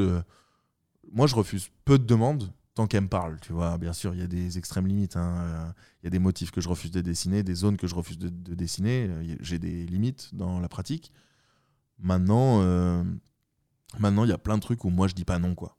Et j'ai plein de copains qui ont démarré en parallèle de moi ou un peu après moi, qui sont des proches, hein, qui, eux, ne sont pas du tout du genre à tout accepter. Et après, c'est pas pour me jeter des fleurs ou quoi, mais ils s'étonnent que moi, maintenant, je tatoue... vite, bien, ou des trucs comme ça. Je dis pas que c'est... Voilà. Les gars, on dit pas que je tatoue bien, mais tu vois ce que je veux dire. Comparé à des débutants, bah en fait, c'est juste que moi, je pense j'ai tout accepté, entre guillemets, quoi, quand je dis tout. Donc, j'ai accepté un max de projets. Je postais pas tout, parce que c'était pas mon style, et voilà. Donc, c'était pas du tatou alimentaire, je dirais que c'était du tatou expérimental. Je me suis fait la main sur plein de gens, sur plein de trucs, et aujourd'hui, bah, ce que je fais, bah ouais, quoi. Ouais, en fait, de tous tes tatouages que t'as fait, t'as vraiment tiré une expérience de chaque truc, quoi. Hyper important. parce que moi je suis ouvert et je suis comme ça et je suis bosseur et j'ai un amour profond pour le tatou. Donc je pense que c'est ça qui fait que je l'ai fait à fond. Maintenant, chacun a sa vision, chacun a son expérience, donc c'est pas mieux ou moins bien, juste là, bah, tu vois, je reviens d'une semaine à Bordeaux, je reviens de Nantes et tout, et les mecs ils sont kéchauds à chaque fois qu'ils me voient tatou, parce que je fais des tatous, frère, qui durent 4 minutes. Ils sont en mode, mais comment tu fais ça en 4 minutes ? Je dis, bah, parce qu'en fait, il y a 3 ans, j'ai passé 3 heures à faire la même chose. Tu vois, mais en fait, d'une autre forme, d'une autre façon. Et là, j'ai juste tout optimisé et j'ai tout travaillé. Et voilà, maintenant, ça va vite, quoi. Mais je pense que c'est le cas pour tout. Genre, et surtout au début, comme ça, parce qu'en soi, c'est relativement récent, que tu sois vraiment à fond dans le tatou et tout. Ouais. Comme tu disais, tu t'y es déjà intéressé relativement tard. Ouais. Le faire de façon professionnelle et tout, je pense qu'il faut rester humble et tout au début et se dire qu'il faut tout tester, tout expérimenter, tout ce qui est un petit peu autour de ce que tu es en train de créer, parce que ça va t'aider à faire ce que tu veux, tu vois. Quand tu as 30 ans de carrière, fais ce que tu fais. Ouais. Mais quand tu es au début, frère, fais ce qu'on te demande. Trucs, ça va t'aider. Plus tard, ça va t'ouvrir des horizons. Peut-être que tu vas changer alors que tu n'aurais jamais pensé changer de style. Ou... Ouais. Enfin, il y a plein de trucs qui peuvent déboucher de ça. Mais de toute façon, il y a un truc... le film Yes Man, oui. C'est con, mais il y a un truc à retenir de ça. C'est que, en vrai, c'est souvent une très mauvaise idée de dire non. Tu vois. Ah ouais, ouais. Genre, Yes Man s'est poussé à l'extrême. Le gars, oui. il dit oui à tout. Il se retrouve dans des trucs de ouf. Mais... genre, je sais plus où j'ai entendu ça, mais récemment, j'ai entendu ce truc de il faut être yes man, il faut dire oui à tout et tout. Et j'essaye de l'appliquer, et je te jure, ça fonctionne. Tu sais, il y a des trucs qui, où juste je m'étais dit, ah non, j'ai pas envie de faire ça. Mm. On m'a dit, bah si, viens, tu sais, même une soirée ou quoi. Mm. Puis tu rencontres un gars, tu discutes, il y a des trucs qui se passent, tu vois. Donc, dire non, c'est souvent une mauvaise idée.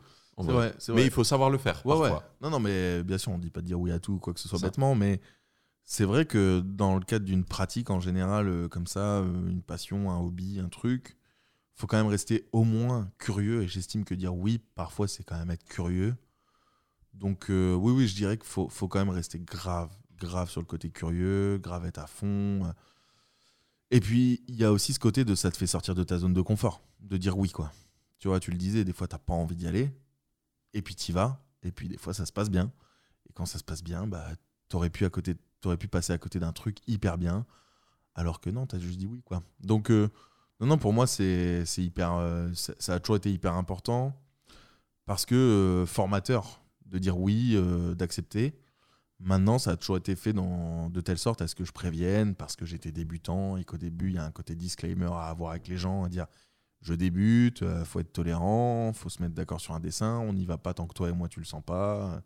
Il y a tout ce travail là à faire, mais ouais, moi j'ai kiffé faire tous mes tatous. Aujourd'hui, il y en a plein, quand je les regarde, je me dis putain, j'aurais pas fait ça comme ça aujourd'hui, mais forcément, et je me redirai ça dans 5 ans sur le travail actuel, donc bon, faut rester cool, quoi. Ouais, mais du coup, tu as toujours été transparent avec tes clients de 1 et tu as toujours essayé de t'as tenté de faire des trucs à chaque fois qu'on te les proposait, quoi. Tu as donné cette expérience, etc. Ouais, c'est ça. Mais au moins, je tentais, en fait, tu vois.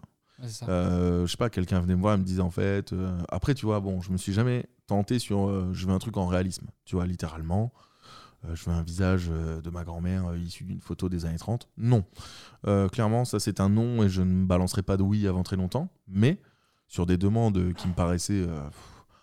Pas bateau, parce que j'ai pas envie de dénigrer les gens qui portent ce genre de tatou ou des tatous, mais je vais des tatous qui sont un peu des tatous plus évidents, plus réguliers, qu'on retrouve beaucoup sur internet, sur la télé et tout. Je vais te donner des petits exemples de motifs, mais ça vise personne, hein. Chacun fait ce qu'il veut de son corps, attention, mais genre une petite lune derrière l'oreille, je sais pas, un petit truc comme ça, ben ça paraît con, hein, une lune derrière l'oreille. Mais déjà, tatouer derrière l'oreille, c'est pas facile, tu sais pas où poser tes mains, et au début t'as besoin d'appui, tu peux pas tatouer en freestyle main dans le vent. Et puis une lune, quoi, tu sais, c'est 2 traits et c'est 2 arcs de cercle, quoi, qui doivent être parfaitement symétriques et tout, machin, c'est chaud du cul, tu vois. Et ben moi, j'ai accepté plein de trucs comme ça, tu vois, plein de trucs galères. Et en vrai, j'ai pas fait que de la merde, tu vois. La plupart du temps, c'était genre ok de ouf, mon client était prévenu que je débutais, donc ça allait pas être un tatou. Bon, en même temps, il payait pas ou il payait peu, donc il y a ça aussi, tu vois, qui rentre en ligne de compte. Mais voilà, quoi. Ok, du coup au final, genre, t'as toujours tenté, ça t'a permis d'expérimenter, de développer tes capacités, mais enfin, nous on sait, parce que genre on te côtoie, etc., que genre pour devenir tatoueur, tu dois passer ta formation hygiène, c'est la formation hygiène, c'est ça. Ouais. Est-ce que tu peux nous expliquer un peu pour les auditeurs qu'est-ce que c'est, en quoi ça comporte ? Ouais, alors globalement, pour devenir tatoueur, il vous faut deux choses. Un statut juridique pour pouvoir déclarer de l'argent, si vous percevez de l'argent, et une formation hygiène et salubrité. Voilà, c'est tout ce qu'il vous faut pour devenir tatoueur. Vous n'avez pas besoin d'être bon en dessin, ce qui fait que ça donne lieu à des dingueries. Et puis aussi à des nouveaux courants artistiques. Tu vois, il y a de tout, je ne suis pas là pour juger. Et donc, vous déclarez vos revenus avec le statut que vous voulez. Ça peut être employé, mais ça n'existe pas trop dans le tatou, il faut le savoir. Ça peut être entrepreneur, micro-entreprise, grosse société, ce que vous voulez, peu importe. Et puis, il y a cette formation hygiène et salubrité, qui est une formation de 25, 26, peut-être 30 heures à peine, je pense, qui dure 3 jours, donc, qui sont faits avec des organismes qui sont certifiés par l'État. C'est une formation qui a été mise au point il y a pas très longtemps, je pense, 10-15 ans max. Par le SNAT, qui est le syndicat national des artistes tatoueurs, qui a été fondé par Tintin, le père de tous les tatoueurs apparemment. Moi, je connais pas trop cette culture-là du tatou avant les années 90, donc c'est compliqué, mais je la connais, mais que les traits que je veux, peu importe, on va pas s'étaler là-dessus. On est bon. C'est bon. On est bon, désolé de cette coupure. On est de retour, désolé pour la coupure, la batterie, tu connais. Du coup, on était à l'hygiène. Formation hygiène et salubrité. C'est ça, ouais. On a expliqué comment tu faisais la première partie pour devenir tatoueur, qui est la thune. Maintenant, hygiène et salubrité, c'est une formation, comme je le disais, je pense un peu moins de 30 heures, qui t'apprend en fait, ça se découpe en plusieurs chapitres. Tu as une partie sur tout ce qui va être hygiène pure et dure. Simple, comment tu te laves les mains, quelle surface tu touches, quelle surface tu désinfectes, tu stérilises, stérilisation, tout ça, l'asepsie sur la peau du client, voilà, tout un délire d'hygiène. Ensuite, tu vas avoir une partie sur les dangers et sur tout ce qui va être germes, bactéries, infections. Et puis, tu vas avoir les gros chapitres interdits, parce que c'est aussi une formation qui est dédiée aux perceurs, pas que au tatouage. Donc, c'est tout ce qui va être... interdiction de la bonne mode, des produits qui sont illicites en salon, les scalpels, les médicaments, les trucs comme ça. Et puis, en dernier lieu, tu vas avoir la partie aménagement d'un shop pour les normes, pour comment il va faire pour être aux normes. Les produits aussi, et les appareils. Donc voilà, globalement. Comment ça se passe une formation hygiène et salubrité. Tu ressors à la SAT, tu as un mini questionnaire qui n'est même pas obligatoire, et que si tu réponds tout faux, tu as quand même la formation hygiène. Donc il y a beaucoup de gens qui viennent, ils s'installent, ils dorment au fond de la classe, et puis ils repartent avec une formation, et après ils peuvent exercer. Donc vu qu'il n'est pas obligatoire d'avoir des bons dessins, et qu'il n'est pas vraiment obligatoire en termes d'examen d'avoir un diplôme, c'est un diplôme, mais c'est un diplôme de formation, c'est pas un diplôme avec examen, et il faut avoir des bonnes réponses. Ça veut tout et rien dire. Donc il existe des tatoueurs qui dessinent bien mais qui sont crades, et il existe des tatoueurs propres mais qui dessinent bien ou mal. Donc voilà, il existe tous les cas de figure dans le monde du tatouage. Choisissez bien vos tatoueurs. Voilà. Comment on choisit bien un tatoueur du coup ? Parce que le style et le personnage vous plaît. Moi, c'est le meilleur conseil sur lequel j'irai. C'est un tatouage qui doit vous correspondre. Ça fait toujours peur, surtout quand on est jeune, de se dire qu'on fait 200 km pour un tatouage. Mais en fait, en vieillissant, et vous le savez, 200 km, ça se fait vite. Quand t'es un peu impatient, parce que c'est ça qui nous régit quand on a 18 ans. Bah, moi, j'ai fait cette expérience-là, d'aller au tatoueur le plus proche de chez moi, pas trop cher, et puis de me faire charcuter la peau. Et puis bon, j'ai une bouse sur le corps qu'il faut que je fasse effacer. Donc, choisissez un tatoueur. S'il faut faire des bornes, faites des bornes. S'il faut économiser parce qu'il réclame un peu plus d'argent que les autres, économisez. Et vous aurez le tatouage dont vous rêviez. Voilà. Je pense que c'est un bête de conseil. En vrai, c'est le conseil qui paraît le plus naturel, mais c'est des conseils qui sont souvent peu respectés par les gens les moins matures, on va dire, entre guillemets. Donc voilà, j'ai pas envie de dire les jeunes de 18 ans, parce qu'on peut être très mature à 18 ans et tout ça, mais moi, j'ai fait cette expérience-là, d'être très immature et de vouloir des tatouages vite pour avoir un tatouage, en fait, tu vois. Et mauvais bail de ouf, je le conseille pas, quoi. C'est marrant ce que tu viens de dire. Est-ce que tu penses que ça change quelque chose d'avoir un tatouage aujourd'hui ? Genre, tu sais, ça a été mal perçu à un moment. Ouais. Puis, du coup, vu que c'était mal perçu, ça a été bien perçu par une autre branche de la population. À fond, ouais. Aujourd'hui, est-ce que ça a encore autant de signification et tout, d'être tatoué ou pas tatoué, d'après toi Je pense que ça dépend du tatou qu'on se fait, parce qu'il y a des tatous avec des codes. Il y a tellement de sortes de tatous aujourd'hui que, bon, bah, globalement, vous faire une petite fleur près du poignet, ça vous empêchera pas d'exercer beaucoup de métiers, quoi. Voilà. J'imagine qu'il y a encore quelques médecins un peu à l'ancienne, quelques banquiers un peu à l'ancienne, mais pour vous donner un ordre d'idée, moi, j'ai eu une chance de ouf dans ma vie, c'est que ma banquière est tatouée, elle comprend les tatoueurs. Ça a facilité ma vie sur le plan banquier. Banque, c'est incroyable. Donc quand vous avez une entreprise, vous comprenez qu'il faut être bien avec sa banque. Mais globalement, non, je pense qu'aujourd'hui, il y a des tatous qui sont plus trop réfractaires à quoi que ce soit. Simplement, bah oui. Quand tu te fais tatouer un certain symbole, ça t'emmène avec un certain type de personne, certains emplacements. Je pense notamment au face tattoo. Les tatous, c'est bien vu, mais n'empêche qu'aujourd'hui, avoir les mains tatouées ou des tatous sur la gueule, c'est quand même un peu différent. C'est encore autre chose. Donc voilà, faut réfléchir un peu à tout ça, quoi. Souvent, on se dit que vas-y, on baise le monde, c'est pas grave. Si on a ce genre de tatou, je fais avec. C'est vrai que tu te mets dos au mur en te faisant tatouer la face, t'as plus le choix que de revenir en arrière, hein, donc c'est toi, si t'as les épaules pour te challenger, tant mieux, mais il y a des gens que ça va plonger dans la dépression parce qu'ils pourront plus rien faire de leur vie, donc à chacun son aise, quoi. Ok, bah ici je pense qu'on t'as donné pas mal de conseils en vrai sur le tatou de manière générale. Ouais. Je trouve qu'on a fait un bon petit tour. Et si vous en voulez plus, il y a ma chaîne YouTube. C'est vrai aussi, il y a sa chaîne YouTube, qui est d'ailleurs Lucas Laclanche. Voilà, vous me retrouvez sur YouTube, sur Insta, vous venez discuter, il n'y a pas de problème. Si vous voulez qu'on se rencontre, ça a été le cas avec plein de gens qui démarraient le tatou, il n'y a pas de problème. Et si vous voulez des saps, c'est Équipage Team toujours. Ouais. Ça change pas. C'est vrai qu'on l'a vu. Ça change pas. Si, mais j'ai pas. Mais ouais, ça se voit moins, mais je l'ai. Moi, ça change pas de mon côté. Mais du coup, à quel moment maintenant c'est devenu sérieux ? Et tu t'es dit, genre là c'est bon, j'en fais mon métier, c'est sûr et certain. Ouais, il y a eu une longue période de je faisais du tatou à côté de mon emploi. On va rapidement faire une parenthèse sur cet emploi parce qu'elle m'a ramené à plein de choses. Globalement, j'étais sur la fin, sur le papier responsable marketing sur le titre du contrat. Maintenant, j'étais juste le plus haut poste d'une entreprise qui était une marque de vêtements. Et donc, vu que j'étais un peu responsable, slash directeur, slash ce qu'on veut, on s'en fout, c'était un esprit Startup Nation qui pue la défaite. Donc ce que je veux dire par là, c'est que les titres, ils veulent rien dire. On était juste parti dans une démarche de si tu fais ton job, c'est bien, et puis tu fais ce que tu veux de ton temps, et on s'arrange sur les congés, les trucs et tout. Donc moi, je touchais mon salaire fixe, ça m'assurait une protection. Et j'avais du temps, au-delà de mes 39 heures, ou plus parfois, mais peu importe, ça m'offrait du temps parce que j'ai jamais été rechigné au fait de travailler, vu que c'était une passion, comme je vous l'ai dit, j'aimais profondément le tatouage, je l'aime toujours profondément, c'est d'actualité, mais même à l'époque. Donc du coup, ça me dérangeait pas de travailler à côté. Donc ce qui s'est passé, c'est que j'ai fait beaucoup de tatous pendant longtemps, sans prendre une thune, juste des potes. Ça a commencé en prenant un skater. Il est pote avec plein de gars qui sont dans le graphisme. Et puis, en fait, tu touches toute une école. Et en fait, tu tatoues une classe. Et après, une promo. Et après, la promo d'après. Et voilà. Et en fait, jusque-là, ça commence à devenir sérieux.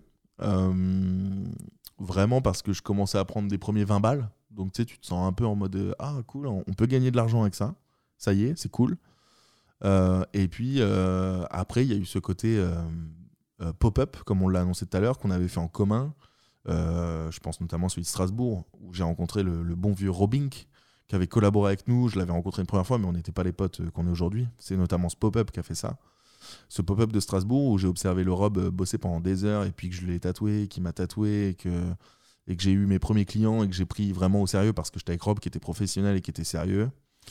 Là, j'ai commencé à prendre des premières sommes, entre guillemets, c'est-à-dire que je prenais plus 20 balles, c'était plutôt 50 ou 80 euros, quoi. Là, je commençais à me dire, ok, en fait, moi, ma vie, là, actuellement, je gagnais 2000 euros net. Quand tu gagnes 2000 euros net, tu as 20 jours de travail dans le mois, donc en fait, tu es à 100 euros jour net. L'objectif, si tu veux pas te descendre dans ton échelle sociale, entre guillemets, quoi, si tu veux rester sur le même confort, il faut faire 100 euros net par jour. Quand tu fais un tatouage à 80 balles, t'enlèves ce que tu déclares et tout, mais tu te dis bien qu'en 2 voire 3 tatous par jour, c'est faisable. Donc là, moi, j'ai commencé à programmer un truc qui est ok, je monte mon entreprise, je fais ma formation hygiène salubrité, ça y est, je deviens sérieux, je me déclare, je vais toucher mes premiers billets, ça y est, je vais facturer. Dès qu'on va me demander un tatou, je vais facturer maintenant. Et en fait, dans les mois qui ont suivi ce truc-là, moi j'ai pris un local pour toujours être dans cet esprit de je fais ça professionnellement. J'ai pris un local coup de chat. J'avais un ancien collègue qui était dev, qui lançait une boîte à l'époque de graphisme, slash développement web, enfin un espèce de méga accompagnement sur internet marketing, et dans lequel il y avait d'autres amis et d'autres collègues. Voilà. Ça tournait autour des mêmes sphères de personnes, qui étaient proches à moi, mais pas proches du tatou. Et donc j'ai monté mon premier local. Par le biais toujours avec cette entreprise, j'ai monté d'autres magasins, j'ai invité d'autres tatoueurs. Donc que j'ai croisé à leur magasin en me faisant tatouer. C'est beaucoup en se faisant tatouer qu'on apprend aussi et qu'on rencontre du monde. Il y a ça aussi comme facteur qui est important. Vous ne connaissez pas de tatoueur, il ne s'agit peut-être pas que de frapper à la porte d'un tatoueur, mais d'aller se faire tatouer et puis peut-être de devenir pote selon le feeling. Moi, très rapidement avec cette entreprise, j'ai monté des pop-up, j'ai fait venir des tatoueurs de tous les sens, je suis devenu copain avec plein d'entre eux parce qu'en fait, tu passes plein de bons moments avec eux dans le côté professionnel, puis quand la boutique se ferme, dans le côté tout de suite personnel. Et puis, une chose en emmenant une autre, après ce local-là, j'allais dans les salons de mes potes.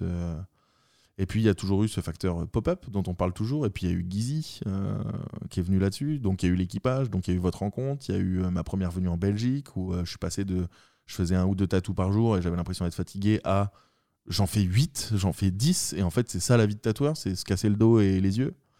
Et puis, voilà, ça s'est professionnalisé comme ça. J'ai eu une grosse année, je dirais que c'est l'année 2019, juste avant Covid, où il y a eu cette prise de local, des gros pop-up pour vous aussi.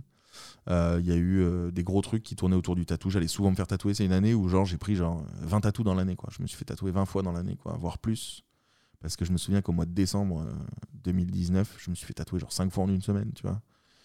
Donc voilà, et puis c'est des trades avec les tatoueurs. Il y a ça aussi que j'ai oublié de dire. Donc en fait, il y a un truc qui existe dans le monde du tatou qui consiste à, quand tu vas dans un salon en tant qu'invité ou que tu fais venir un tatoueur quelque part, la tradition veut qu'il ait un peu de temps pour te tatouer s'il y a affinité sur le style et tout. C'est pas du tout obligatoire, mais s'il y a un bon feeling dans le style et tout, souvent tu lui demanderas une pièce. Cette pièce, il te la fera pas payer. En échange de, tu lui en fais un, quoi.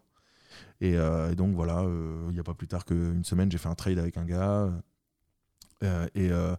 Et du coup, tu vois, quand tu partages un tatou avec quelqu'un, tu as partagé tout de suite 3 heures, voire 4 heures avec lui à discuter. Donc, il y a un feeling. Donc, tout de suite, tu vas boire une bière avec lui après. L'alcool, c'est ça, on le connaît, c'est un lien social. Donc, voilà, il y a aussi pas mal, vu que c'est un peu punk et rock à la base, le tatou, il y a un truc un peu social qui va avec dans le bar. Mais tu rencontres plein de tatoueurs comme ça. Et puis, plus tu connais de tatoueurs, plus tu es professionnel. En fait, tu le sais pas, mais c'est le cas, quoi. Et puis, voilà, moi, c'est devenu sérieux... C'est devenu sérieux. Vraiment, en 2019, j'ai pris la chose très au sérieux. Mes tatous devenaient vraiment beaucoup plus clean que ce qu'ils n'étaient. J'ai changé de machine 1 ou 2 fois dans l'année pour essayer des choses. J'ai pris des conseils dans tous les sens. J'ai tatoué plein de gens. Et là, c'est devenu sérieux, quoi. Donc voilà, ça fait 3 ans, quoi. Mais à ce moment-là, t'as encore un taf ? J'ai encore un taf, ouais. Et c'est quoi la transition, du coup, ouais. J'ai un taf... Avec du tatou à côté, ouais. Je fais du tatou. En fait, je pense sincèrement qu'aujourd'hui, si ça s'était bien passé dans cette entreprise, je ne serais pas tatoueur à plein temps. Je me considérerais toujours comme tatoueur à côté de ce que je fais. Mais comme aujourd'hui, si je trimballe ma caméra, c'est parce qu'en fait, je n'ai pas envie d'être juste tatoueur aussi. Tu vois, il y a ce truc où j'aime bien faire plusieurs choses en même temps. Il y a plein de choses qui me passionnent. Donc en fait, je n'ai pas envie de tout assassiner sur un seul pari. Mais... La transition, pour ma part, personnellement, elle s'est faite un peu différemment de tous les autres tatoueurs que je connais. C'est globalement que moi, il commençait à avoir un espèce de mal-être dans mon entreprise. Ça allait de moins en moins avec mes collègues, avec ma hiérarchie. Et en fait, je pratiquais déjà le tatouage, je me versais déjà un revenu avec le tatouage. Je pouvais me passer de mon travail, mais ça je m'enlevais une passion, entre guillemets, un truc que j'avais vu naître, voilà. Donc en fait, juste il y a un moment, j'ai tout envoyé balader, j'ai dit fuck le monde, je vais m'inscrire chez Pôle emploi, parce que c'est ce qu'il faut faire quand on n'a plus de travail, et puis après je vais monter une énième société, parce qu'à chaque fois que j'ai changé de local, j'ai dû reconstruire une entreprise. Ça c'est un peu particulier, c'est un peu chiant, hein, on s'en fout, mais donc du coup j'ai monté ma boîte, Et puis bah, là, ça y est, je suis en plein temps, quoi. Donc en fait, il n'y a pas eu vraiment de transition parce qu'en fait, je pratiquais déjà vachement le tatou avant. Donc pour moi, ça n'a pas trop été chiant sur le côté financier. C'est souvent les gens dont ils ont peur quand ils se lancent là-dedans. De ouais, je sais pas combien j'ai gagné, donc ça se trouve, ça va être dur. C'est vrai de ouf. Maintenant, moi, je suis un peu le genre de gars aussi qui n'a jamais trop peur de se mettre en danger parce que c'est pas que j'ignore des peurs, mais c'est un discours que j'ai avec d'autres tatoueurs. On va reparler de ce Romain qui, lui, m'a toujours dit « Mais comment tu fais toute ta vie pour foncer tête baissée ?» Genre, t'as postulé pour être responsable marketing, frère, t'as pas fait d'école de marketeur, quoi. Genre, ouais, mais je sais faire, tu vois. Ou au moins, je vais apprendre. Et pareil pour le tatou, tu vois. Donc, en fait, moi, j'ai pas trop peur. Je me dis, tu sais, même si mon entreprise, elle marche pas, en France, pour se retrouver à la rue, faut forcer, tu vois. Je veux dire, t'as le droit à plusieurs mois de loyer impayé, t'as le droit de pas payer EDF quelques mois aussi. Je veux dire, normalement, tu t'en sors, quoi. Il y a des aides de l'État dans tous les sens. Putain, bon, bah, j'ai jamais bénéficié d'aucune aide, mais je m'en sors. Et non, et ça s'est fait comme ça, quoi. Genre, je me suis pas trop posé de questions parce que je m'en pose pas trop dans la vie de tous les jours et qu'en plus, là, le climat de mon entreprise, ça allait plus, quoi. Et puis, bah, ça faisait quand même quelques mois que ça mûrissait en moi où je faisais de plus en plus de tatous, je prenais de plus en plus de vacances pour aller tatouer, je faisais de plus en plus de guests. Donc, le guest, c'est le fait de se faire inviter dans un salon de tatouage pour aller tatouer dans une autre ville avec d'autres copains. Et je m'étais dit, bon, bah là, en vrai, moi, je m'en sors déjà financièrement, je peux m'enlever ce travail-là, et puis ça va m'offrir du temps, et puis ce temps, je vais le mettre à contribution dans le tatouage, qui me ramène déjà, je vais juste en ramener plus, et voilà, quoi. Ouais, c'est juste, je veux dire, des choses qui sont mises devant ta route, et tu t'es dit, bah, je pars du côté du tatouage, parce que, genre, ce qui était devant toi, ça te correspondait plus, en fait. Ouais, à fond, et puis j'étais saoulé de mon travail, quoi, donc dans tous les cas, je voulais tirer un trait là-dessus. Et puis tu vois, c'est marrant parce que je pense qu'on en a parlé il y a plusieurs mois déjà et j'étais en mode ouais, je prends une pause sur la fringue là pendant quelques temps, ça m'a bien saoulé. Bah là, je suis un peu en manque. Genre, je vois des pièces qui sortent, je vois des projets qui émergent dans la fringue et je me dis, ah, est-ce que j'enverrai pas un CV quand même, quoi, mais en fait, le tatou me prend trop de temps, ça y est, c'est devenu le truc. Donc peut-être un jour, je ferai un truc à côté du tatou et puis le tatou, je le dégagerai, j'en sais rien, tu vois, mais voilà quoi, transition naturelle en vrai. En fait, tu fonctionnes vraiment par passion, quoi. Genre, c'est... Par instinct et passion. En fait, moi, je suis quelqu'un qui aime pas trop me lever, tu vois. Je suis quelqu'un qui aime pas trop aller se coucher, mais je suis encore moins quelqu'un qui aime se lever, tu vois. Et si vraiment se lever, c'est faire un effort surhumain pour moi, alors que ça ne l'est pas pour la plupart des êtres humains, attention, hein, j'ai conscience que je suis une énorme merde humaine sur la flemme. T'inquiète, je suis pareil. Ah ouais. Et j'en discutais il y a une semaine. Pour moi, c'est un problème. Ah ouais. Alors que normalement, non. Ouais, bah, tu sais, moi... dans la vraie vie, non. Tu sais, moi, Daron qui n'a pas ce problème-là, quoi. Tu sais, lui, il dormait pas, quoi. Moi, si ça me casse les couilles de me lever, d'aller bosser, genre, j'arrête. J'arrête, genre, c'est bon. Et en fait, il y a... Tu sais, quand tu relativises, on n'est pas aux États-Unis, tu vois. Genre, demain, si je me pète la jambe, j'irai quand même à l'hôpital. Demain, si j'ai plus de thunes, j'irai le réclamer à un organisme. J'en sais rien, tu vois. Et puis... J'ai le confort quand même d'avoir des parents, d'avoir des potes. J'espère que je vais pas me retrouver SDF, tu vois. Bon, bah quand t'as ça, tu te dis oh vas-y, on peut baiser le monde, tu vois. Après, bah j'ai pas de gosse. J'imagine que quand t'as un gosse, tu vois, l'idée elle est pas pareille. Donc ce qui fait que j'ai encore cette adolescence en moi où je suis un peu ado, un peu adulte et où je me permets de sacrifier ce que je veux, tu vois. Ce sera peut-être pas pareil plus tard, quoi. Voilà. Mais à l'instinct et à l'amour quand même. Hein. Ouais, bah ouais. Ah ouais. Bah, c'est ce qu'on entend, nous c'est ce qu'on sait, et là, ouais. C'est ce que tu racontes au final. C'est ce qui ressort de ce podcast au final, c'est vraiment, c'est la passion qui passe avant tout, quoi. Genre, à fond. C'est l'instant, c'est là maintenant, qu'est-ce que je fais, ouais. Je fais ça. Complètement. Et puis bah, plus tu vieillis, plus tu as du recul sur comment tu es heureux. Tu vois, il y a ça aussi qui est hyper important, les gens en parlent peu, tu vois, mais c'est hyper important de se sentir heureux, quoi. Épanoui et heureux. Et moi, il n'y a que depuis quelques mois, années, que je me sens moi, que je me sens heureux et épanoui. Et j'ai toujours fait en sorte de cultiver ce truc-là. Ouais, et je pense que c'est trop important. Primordial. C'est primordial, mais c'est trop oublié, gros. Et personne n'en parle. Parce que c'est normal de trouver un job qui est le même job que ton voisin, que ton oncle et que ton cousin. Et que ça se trouve, ce job, il te plaît pas et que tu te sens pas épanoui. Et quoi, on te dit, le tatouage, c'est pas un métier. Bah, baise le monde. Ouais, c'est ça. Tu vois, mais vraiment. Je profite de cette parenthèse ouverte pour poser la question. Mais toi, dans ta famille, genre, t'es le seul à faire ça. Ouais. Est-ce que tu ne te considères pas un peu comme un extraterrestre en disant ouais, lui il fait des dessins sur la peau Ouais, un peu, tu vois, un peu quand même. Pour tisser un rapide contexte, moi je suis un fils d'immigré, donc mon père il a un peu passé sa vie à travailler, tu vois, en le prenant très au sérieux, avec en plus des valeurs un peu de l'Asie, tu vois, sans tirer sur le cliché, mais globalement avec normalement une réussite professionnelle un peu exigée. Bon, mélangé à la France, donc très dilué quand même, mais il y a quand même ce truc où parmi mes frères, il y en a qui ont fait des belles carrières, sans doute pour faire un peu plaisir au père, et puis en fait, ça leur convient. Mais... Et puis, j'ai aussi ce mélange français de la part de ma mère, où là, c'est plutôt une famille très traditionnelle et anti-tatou, et anti-rap, et anti-tout ce que j'aime, quoi, tu vois. Donc déjà, j'ai toujours été le rebelle quelque part, voilà, parce que... toujours voulu faire des trucs qui n'étaient pas dans leur volonté ou pas dans leur spectre, plus. Ouais, tu vois, mes frères, ils faisaient du foot parce que le père faisait du foot. J'étais le seul connard à faire de la boxe, quoi, tu vois, dans l'idée, quoi. Tu vois, voilà. Et par esprit rebelle même ou... pas, juste parce que c'était ça qui me kiffait, tu vois. Okay. Et qu'à un moment, je fais ce que je kiffe, quoi. Ouais, tu vois, bien sûr. Et en fait, moi, j'ai été vachement introverti jusqu'à mes 15 ans, tu vois, jusqu'à l'arrivée du collège. Ou au lycée, là, c'est un peu le moment où tu te retrouves avec toi-même et tu dois être toi-même, tu vois. Et tu te construis. Alors que moi, jusqu'au collège, j'étais totalement dans l'ombre de mes frères et de mon père et de ce qu'ils pensaient, de ce qui, tu vois, ils avaient leurs idées, j'avais les mêmes, tu vois. Et au lycée, tout a changé, quoi. Mais pour revenir au tatou, ma famille du côté français comprend pas trop mes choix, tu vois. Mais ils voient que ça va, donc c'est cool, tu vois. Et mon père, tu vois, qui est le lien de parenté le plus proche que j'ai avec mes frères, lui, quand je lui ai dit que je venais tatouer et que j'arrêtais mon travail, il a pas trop compris, tu vois. Il a pas pété un câble parce que j'ai 30 ans et je suis 2 fois plus gros que lui, donc il va plus péter un câble comme quand j'avais 14 ans. Mais il a tout de suite, moi, il a eu cette réflexion de tatoueur, c'est pas un métier, tu vois. Mais comme à l'époque où, quand j'étais passionné à 22 ans de streaming, je voulais devenir streamer.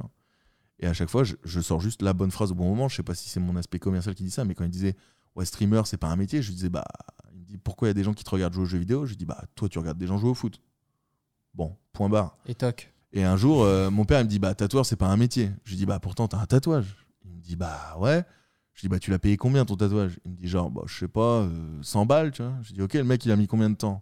Une demi-heure. Je dis « Ouais, donc le gars, il est payé 200 € de l'heure. Ça, c'est pas un métier. » Ok, vas-y mon fils, tu vois. Les mathématiques aussi, tu vois. Et voilà qu'en fait, c'est avec mon père, c'est cette relation qu'on a où il faut lui prouver aussi, tu vois. Et tant mieux parce que moi, ça me forge un caractère aussi. Mais il y a ce besoin de prouver les choses. Et moi, il y a quand j'ai fait des gros retours de gros guests où je me ramenais avec une quicheta, tu vois. Faut dire ce qui est. Tu te ramènes avec une bonne quicheta. Tu montes ça au daron, tu vois. Il dit t'as été travailler en Belgique là, 3 jours. Ah ouais, t'as ramené mon salaire en 3 jours, bâtard, tu vois. Il fait OK, ouais, voilà. Et il comprend, tu vois. Je te pose cette question-là parce que peut-être qu'il y a des auditeurs qui nous écoutent là et qui disent oui, moi j'aimerais me lancer dans le tatou, mais j'ai peur un peu du regard de la famille, etc. Ouais, tu vois, c'est pour ça que je voulais poser cette question. Faut s'écouter, hein, c'est des choix qui sont un peu différents. Mais en vrai de vrai, moi les choses, elles ont vachement changé avec mon père. Là, tu vois, je les tire au max vers le négatif pour qu'il y a eu ce chapitre-là. Mais aujourd'hui, on est totalement sur un autre chapitre. Il a compris mon activité. Quand je lui ai dit que je revenais dans ma région d'origine, qui est la Normandie et donc Caen, quand je lui ai dit que je vais ouvrir un commerce à Caen, tu vois, il l'a plus vu comme son fils, il va ouvrir un magasin, tu vois. Et là, ça devient sérieux, tu vois. C'est plus du tout, il tatoue dans un truc obscur à Angers, on ne sait pas ce qu'il fait de sa vie, tu vois. Là, c'est OK, il est près de moi. En plus, il va ouvrir un magasin à côté de chez moi. Donc, en fait, ça va devenir tout de suite un acteur. C'est un commerçant de sa ville, qui est une grande ville, qui est la grande ville de chez nous. Donc, tu vois, tout de suite, il a vrillé, il a un peu switché sur le truc. Le tatou, c'est sérieux. Et je pense qu'en vrai, pour tous les gens qui veulent démarrer dans le tatou et qui ont une famille qui est un peu dans ce truc-là, un peu où ils comprennent pas, c'est forcément à nous de les éduquer et à leur faire comprendre que c'est pas un truc de punk en Harley Davidson, forcément, tu vois.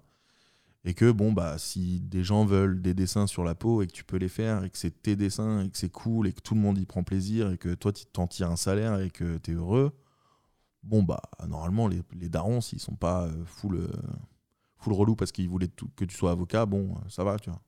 Mais pour faire un parallèle, j'ai annoncé à mes grands-parents notre premier sold out. Ouais. J'ai pas annoncé qu'on avait créé une marque. Genre, okay. Je leur ai dit, ouais, on a créé une marque. Ouais, et là, tout est vendu. Et j'ai dit, on a créé une marque et tout, on a mis autant d'oseille. Ils m'ont dit, t'es un malade. Ouais. J'ai dit, on a tout vendu, on a autant d'oseille. Ils m'ont dit, let's go. Ouais, c'est ça. C'est avec les gens qui sont un peu pas le moins ouverts, je sais pas comment le définir, mais j'ai pas envie d'être méchant du tout. Mais voilà, avec les gens qui sont pas sensibles à ce côté-là, à ce truc-là. Les gens tout simplement qui comprennent moins. En fait, qui comprennent moins certaines choses, tu vois. Ils en comprennent mieux d'autres, on s'en fout. Hein, mais voilà, c'est à nous de les éduquer.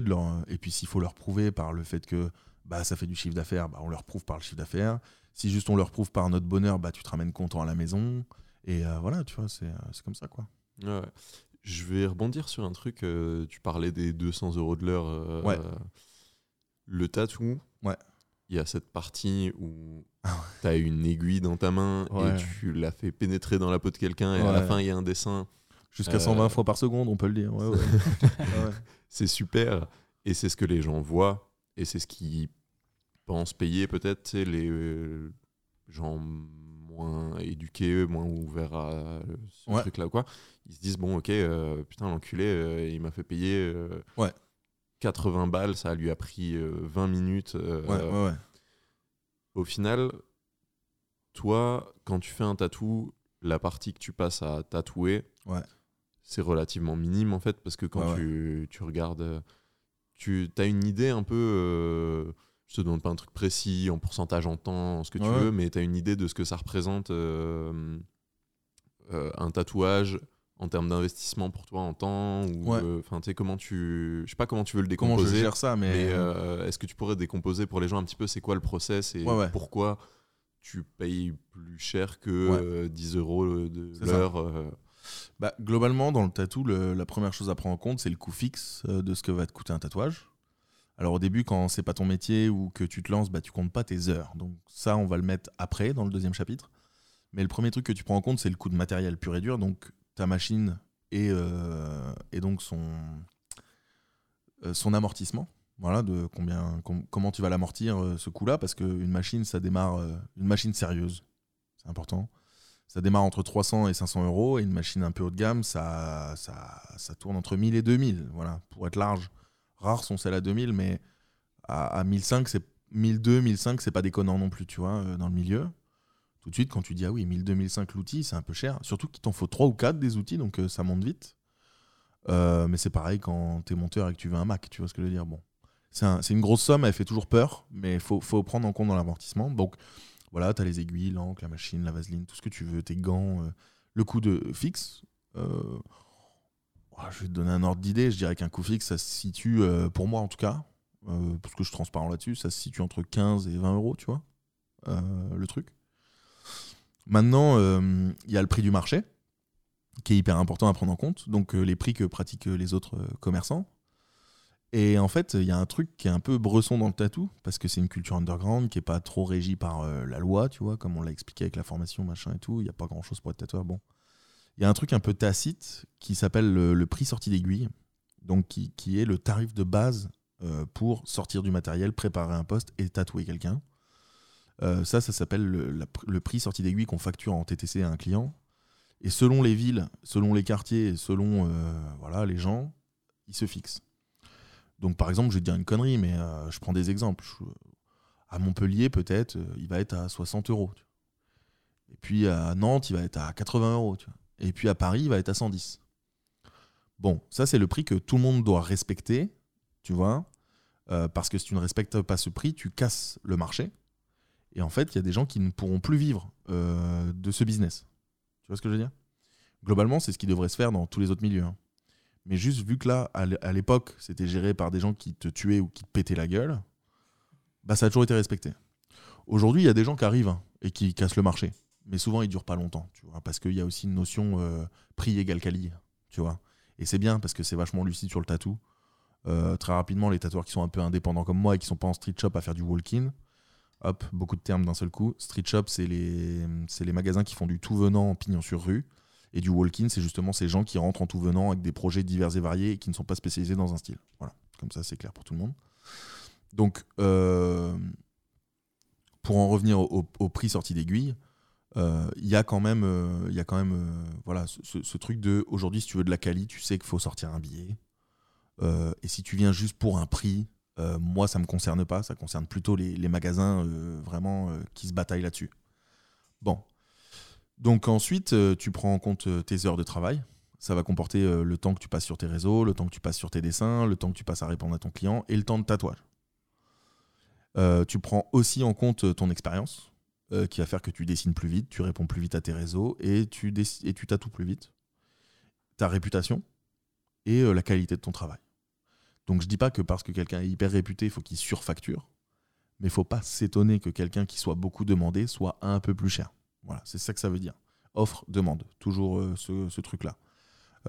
Et puis bon, bah, c'est pas juste pour se mettre bien qu'on fait des tatous chers, tu vois, parce que il y a des tatoueurs qui vivent avec un SMIC et puis il y a des tatoueurs qui vivent avec le salaire du président de la République x2, tu vois. Donc il y a de tout. L'important, c'est juste de se dire que tu t'y retrouves. Donc globalement, normalement, il y a aussi cette échelle de les gens qui surfacturent sont un peu mal vus et les gens qui sous-facturent sont mal vus. Fais ton bis dans ton coin, mais fais pas trop le mariole à soit piquer les clients de tout le monde parce que t'es pas cher et on sait pas comment tu vis et comment tu déclares. Il y a ça aussi, tu vois, quand tu déclares, il y a tout ça. Globalement, moi, c'est simple. En ce qui me concerne, moi, pour vous donner un ordre d'idée, juste moi, j'en suis à 5 ans de tatou, mais vraiment 3 ans de très sérieux. Je commence vraiment à skiller sur mes trucs à moi. Voilà, je me sens à l'aise, je fais des beaux résultats, les cicatrisations sont belles et tout, je suis content de moi. Ça ne va faire que s'améliorer avec le temps, bien sûr. Mais moi, par exemple, mon prix de sortie d'aiguille, il est à 120 € pour un truc qui parfois dure 2 minutes. J'ai notamment un concept dans le tatou qui consiste à tatouer un titre de chanson avec un peu à ma façon, à ma touche et surtout avec ma typographie que j'ai inventée. Et en fait, le truc, c'est que le concept, c'est que le tatou dure le temps de la chanson. Donc quand t'as payé 120 balles pour un truc qui dure 3 minutes, c'est vrai que ça peut faire drôle. Mais souvent, les clients sont contents que ça dure que 3 minutes de souffrance, quoi, tu vois. Et dans l'idée, donc moi, je suis à 120 €. Si tu fais des calculs, 120 €, t'enlèves 30% qui vont à l'État. T'enlèves 30% qui vont à l'endroit où je tatoue. Vu qu'en ce moment, j'ai pas de salon de tatouage à moi, je ne suis qu'en guest. Donc voilà, t'as déjà enlevé 60% de 120 €. Et t'enlèves le matériel, quoi. Donc qui sont pas les mêmes coûts parce que je suis en guest, donc certains matériels sont pas à moi. Mais il y a toujours la machine, les aiguilles et l'encre qui sont à moi. Bon, bah au final, tu te rends compte que je gagne pas non plus 120 € dans ma poche par 3 minutes, quoi. Tu vois. Et puis qu'en fait, pour faire 3 minutes de tattoo, bah il y a eu un peu de dessin avant, il y a eu un peu de recherche, et puis c'est des années à trouver ce que je veux faire et comme concept et comme truc.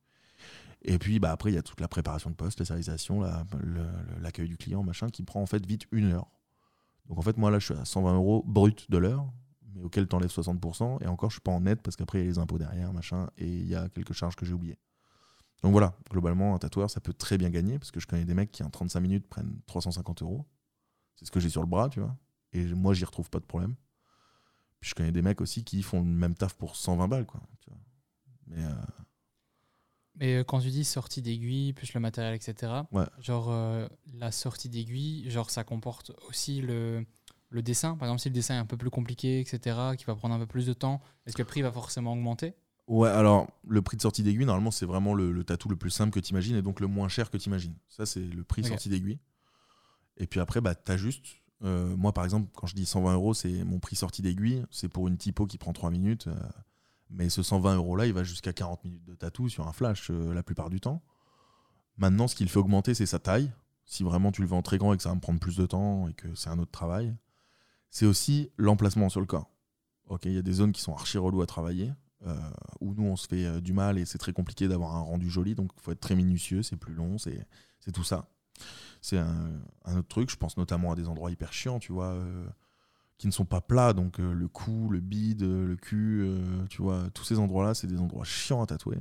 Souvent, ils sont un peu plus chers.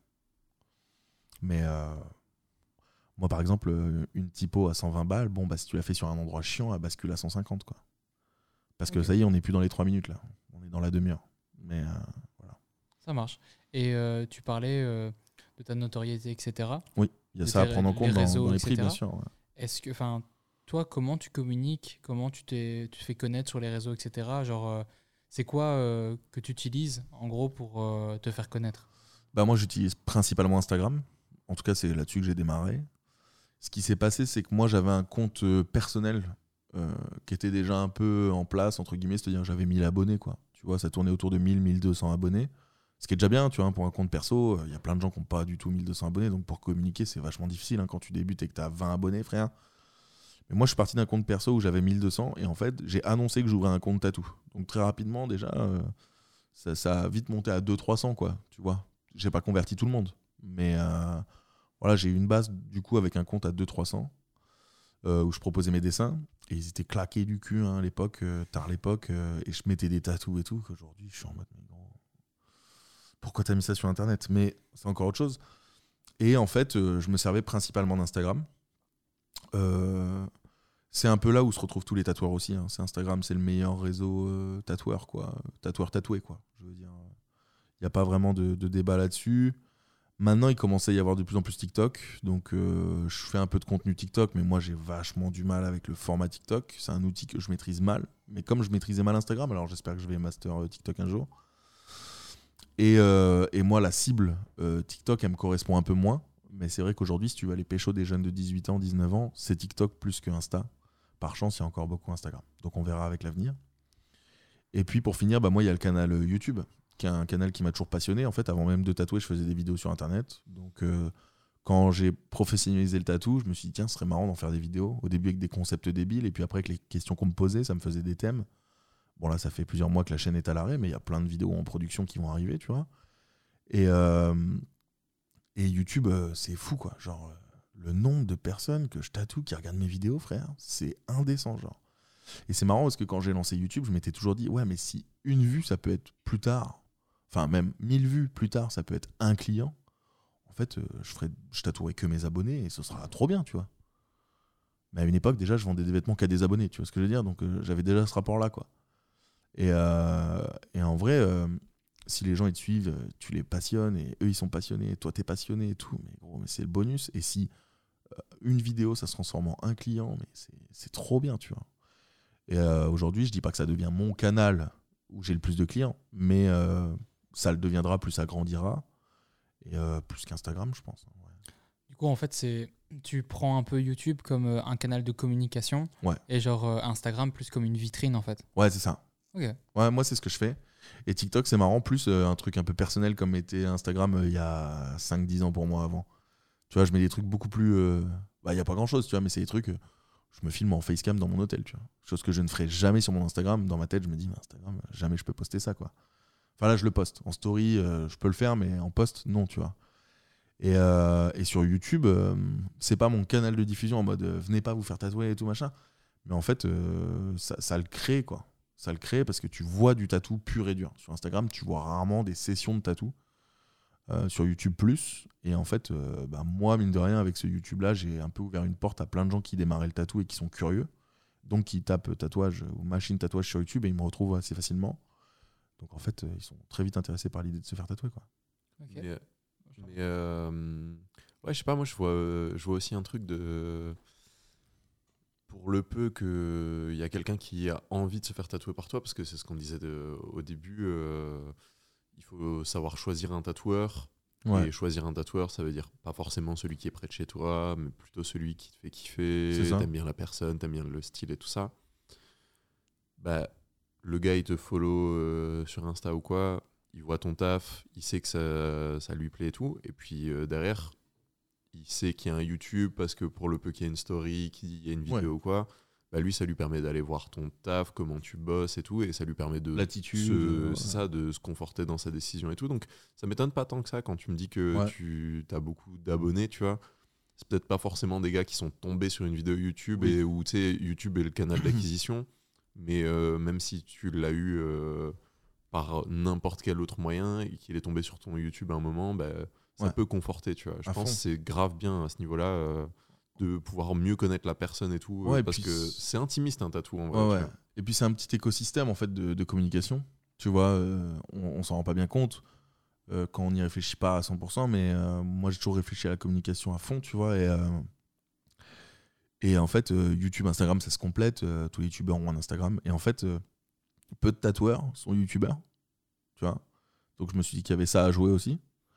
Il y en a quelques-uns qui ont essayé, tu vois, il y en a quelques-uns qui essayent, Moi, au moment où j'ai démarré, il n'y en avait pas tant que ça. Il y en avait peut-être 2 ou 3.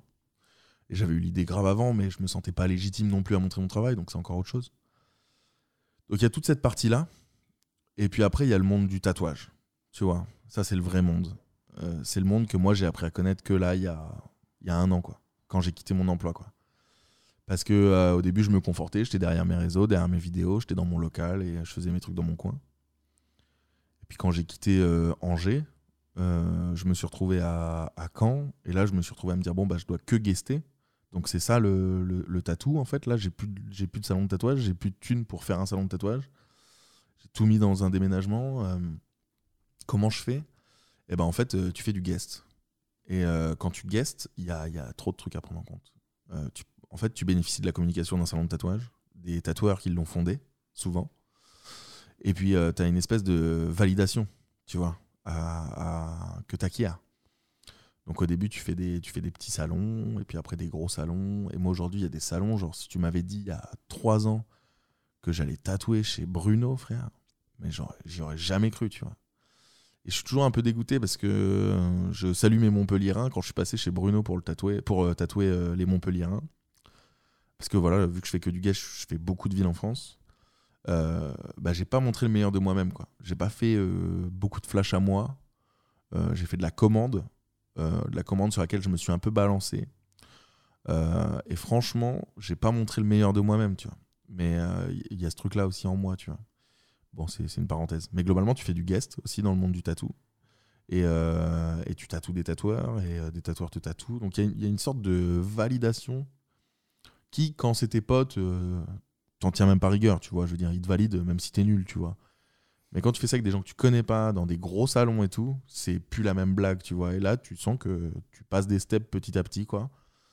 Donc c'est cool parce que tu passes de tatoueur, de je tatoue des gens, je les connais pas, c'est cool et tout. Ah tiens, je tatoue des gens qui connaissent le tatou et qui commencent à me connaître dans le tatou. C'est encore autre chose, c'est un monde dans un monde. Une validation dans l'écosystème. Ouais, dans l'écosystème du truc. Alors je dis pas du tout que je suis le tonton du bled du truc, hein, pas du tout. Mais je commence à faire mes petites armes dans le truc et c'est cool, quoi. Mais du coup, je vais rebondir là-dessus. Comment les gens viennent vers toi pour te demander en guest? C'est toi qui vas? C'est eux qui viennent vers toi? Ouais, comment ça se passe? Il y a plusieurs choses. Moi, il m'est arrivé 3 cas de figure, globalement. Il y a le 4, enfin 4 en tout, mais on va dire qu'il y en a 2. Voilà. Le premier, c'est que tu te fais inviter par un tel ou un tel ou un tel. Le deuxième, c'est que tu demandes si tu peux venir, gentiment, à la soirée. Allez, coucou, je viens avec mes bouteilles et puis on fait la fête ensemble. Soit ils valident ton travail, soit ils valident pas ton travail, soit ils valident pas ton travail mais ils veulent l'oseille donc ils te font venir, tu vois, il y a tout cas de figure. Ensuite il y a le côté c'est des copains, donc je vais chez des copains en fait. Et moi comme je l'expliquais tout à l'heure, tout le long de ma route du tatou, je me suis fait plein de copains et puis bah il y a des copains qui ont des salons de tatouage ou qui travaillent dans des salons de tatouage et ils sont chauds de m'accueillir. Et puis il y a le dernier cas de figure qui est un peu celui que j'ai perdu. Attends. Non, j'ai dit quoi ? Tu te fais inviter, tu demandes à te faire inviter, c'est des copains. Ouais. Et enfin, tu as l'événementiel. Ouais. Voilà. Le côté, parce que dans le tatou, il y a beaucoup d'événements. On pense souvent aux conventions de tatou, mais qui est encore un monde dans le monde du tatou. La convention, moi, j'en ai jamais fait. Je voulais faire celle de Mons, en Belgique, qui est votre ville. Et bon, j'étais sur liste d'attente, frérot, parce que c'était déjà complet quand je me suis inscrit, mais c'est pas grave. Et t'as les conventions, mais t'as plein d'autres événements un peu artistiques, un peu underground. Il suffit d'aller à Nantes et tu verras que tous les mois, il y a un événement où il y a des tatoueurs, quoi. Bon, à Caen, c'est moins le cas, mais je vais le créer. Et voilà, il y a tout ça, quoi. Donc, aller guest, il y a plein de façons d'y arriver. La façon la plus cool, en vrai, pour démarrer, c'est un peu d'aller dans un salon avec des gens avec qui tu te sens à l'aise. Franchement, moi, j'ai eu des expériences... bah les gens qui regardent vont peut-être regarder ça, donc c'est pas du tout des mauvais moments, hein, mais des moments où t'es un peu moins à l'aise et où c'est un peu moins fun de tatouer, c'est pas les mêmes objets, c'est pas le même feeling. Donc au début, essayez vraiment d'aller dans des salons où il y a au moins un pote à vous. Il existe aussi la solution d'aller à 2 tatoueurs, mais là c'est plus les mêmes embûches. Mais ouais. Du coup, c'est vraiment Enfin, c'est vraiment aller au culot un peu. Genre dans le sens, tu vas voir, tu ouais. vas à des soirées, tu discutes avec quelqu'un et après il te dit « Ah, tu fais quoi ? Je fais ça. Oh, ça a l'air sympa, tu seras chaud de te venir. » C'est ouais. vraiment basé là-dessus, quoi. Ouais, ouais, complètement. Il y a vraiment un côté culot. Moi, quand j'ai envoyé un mail, enfin un message pour aller tatouer, je sais pas, bah, je vais encore citer Montpellier, quoi. Genre quand j'ai juste posté une story en mode hey, « Est-ce qu'il y a des Montpelliérains qui veulent des tatous ?» Bam, bam, j'ai eu quelques demandes. J'ai renvoyé une story en mode hey, « Est-ce qu'il y a des Montpelliérains est-ce que vous connaissez des salons de tatouage auxquels j'irai toquer à la porte ?» Et genre, il y a un des gars qui me follow, quoi, qui a commencé le tatou avec mes vidéos, tu vois, qui s'appelle Guizet Yo, Zegui, Antoine, je te check. Et en gros, ce gars-là, il me dit « Bah, viens chez moi, quoi. » Je vais voir dans sa bio, wesh. En fait, c'était l'apprenti de Modern Electric à Montpellier qui est genre... qui est tenu par le taulier du tatou, frère. J'étais en mode, what the fuck, quoi. Donc, en fait, le mec, il était juste cool, et puis il était ouvert aux guests, tu vois. Après, il n'hésite pas à dire non à certains guests non plus, tu vois. Mais moi, il a dit oui, et vas-y, let's go, tu vois, ça a balancé comme ça. C'est du culot, tu vois, c'est du culot. Et j'en menais pas large les 2 premières heures. Puis après, dès qu'il y a eu un bon feeling, je faisais le Lucas habituel qui fait des vannes et qui est souriant, et tout va bien, tu vois. Et puis, je me suis retrouvé dans l'atelier de Bruno, à regarder comment il fabriquait ses machines, et puis... C'est pour un passionné de machines comme moi, c'était ouf. Il y a des shops comme Bruxelles, là, j'y suis allé au culot, tu vois. J'ai envoyé un DM, j'ai fait, les gars, je connais le concept du Love Store à Paris, j'ai dit, vas-y, vous ouvrez un truc à Bruxelles, moi j'ai de la clientèle en Belgique, j'adore la Belgique, frère, j'ai un sacré attrait avec la Belgique, j'y vais 8 fois par an. Donc, est-ce que je peux venir à Bruxelles ? Ils m'ont fait, ouais, quand on sera ouvert, il n'y a pas de souci, tu viens, trop bien. Puis bah des fois, j'ai envoyé des mails, hein, à Rennes, là, récemment. Et les gars, est-ce que je peux venir ? Non. non, sans toi. Non. Tu sais, ils te disent pas pourquoi, juste non, pas toi, quoi. Ok. Puis bon, bah t'en prends un coup dans ton ego, mais c'est comme ça, tu vois, c'est le culot, faut tenter. Faut pas avoir peur de se prendre des râteaux non plus de temps en temps, quoi. Ouais, il y en a certains qui blessent, tu vois, parce qu'il y a des salons que moi j'ai trop en estime, tu vois. Parce que j'ai ce truc-là dans le tatou où... J'en parlais avec un pote à moi, Zulu, qui est tatoueur aussi, enfin Zulu. Raph, shout out à toi si t'écoutes ça, il est fameux, il est à fond sur les podcasts et tout, peut-être il écoutera, mais il était à bloc, et tu sais, il a ce truc, lui, de la reconnaissance de ses pairs, tu vois, c'est-à-dire que, et pareil pour Brice, Brinks, hop, shout out, c'est ma petite bande de potes, et il y en a certains qui ont des traits de caractère qui vont vachement bien ensemble, ça c'est le cas, la reconnaissance que t'as auprès de tes pairs, et ben eux, tu sais, ils l'ont un peu à l'extrême. Et moi, plus ça va, plus il y a un peu ça aussi en moi. Alors qu'au début, quand j'ai commencé dans le tatou, j'étais en mode bats les couilles des autres, je m'en fous des anciens, je m'en fous. Je les respecte, hein, ils sont là, mais ils me parlent pas, je les calcule pas, on s'en fout, je fais mon truc. Puis en fait, plus j'avance, plus ça change. Enfin voilà, quoi, c'est perso, mais. Mais tu veux dire quoi par là ? Dans le sens où, genre, t'oses pas les aborder parce que justement, tu les portes en estime ? Ouais, bah en fait, ouais, c'est ça. Tu commences à avoir un truc en mode tu les portes vachement en estime, tu cherches à avoir leur reconnaissance, alors tu dis bah est-ce que je peux venir chez vous ? Et tu sais, il y a des salons, ils sont mythiques dans le monde du tatou, il y a des salons qui sont mythiques. Je vais t'en citer un là au hasard, par exemple Sans Bleu. Ça parle pas aux gens qui connaissent pas le tatou. Pour ceux qui connaissent le tatou, ça a été fondé par un maître du tatou, il a révolutionné un truc, et puis aujourd'hui, pour aller y guester, faut être dans l'élite du tatou, tu vois, entre guillemets, quoi. Faut être vraiment très très très très fort. Bon bah moi je pense que tu l'aurais jamais là-bas, frère. Là je me prends une bâche, frère, mais monumentale, quoi. Ouais, après t'es au début du truc. Ouais, bien sûr. Et si un jour je finis par y aller, mais je dirais hey, frère, ça c'est validé, tu vois. Dans mais tu vois, il y aura plus de raison de pas postuler, mais tu vois. Je pense qu'il y a un parallèle à faire avec le rap, c'est comme il y a des studios emblématiques dans lesquels tu peux enregistrer ta musique. Et tant que t'as pas atteint un level, t'oseras pas aller frapper à la porte de est-ce que je peux venir, frérot, avec le bon ingé son que vous avez, quoi. Tu vois, tu prendras une grosse bâche de non, ici c'est Jean-Jacques Goldman, frérot, calme-toi. C'est ça, et pour des raisons évidentes, de toute façon, t'as pas le niveau. Ouais, c'est ça. Il y a des gens plus forts qui occupent les cabines. Ouais, c'est ça. Donc, clairement. Fais tes trucs, grossis. Ouais, c'est ça, apprends et reviens. Ouais, c'est ça.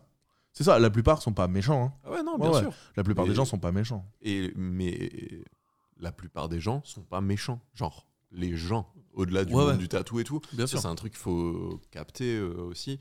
Il y a des méchants. Il y a des méchants, mais la plupart des gens, c'est des gens. Grave. Donc il ne faut pas non plus trop porter en estime telle personne, telle personne, pour telle ou telle raison.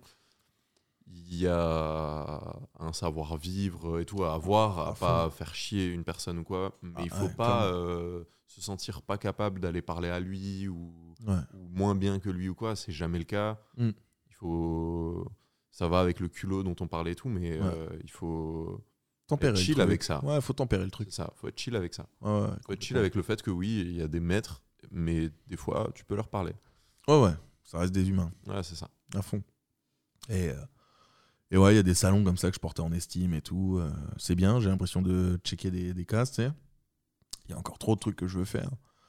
Des salons que je veux faire et tout, mais après, t'as raison, faut rester chill. J'ai pris un non, c'est pas grave, j'ai eu 3 oui à côté. Ou j'ai eu 4 non, j'ai eu 1 oui, tu vois. C'est bon, on avance. Let's go.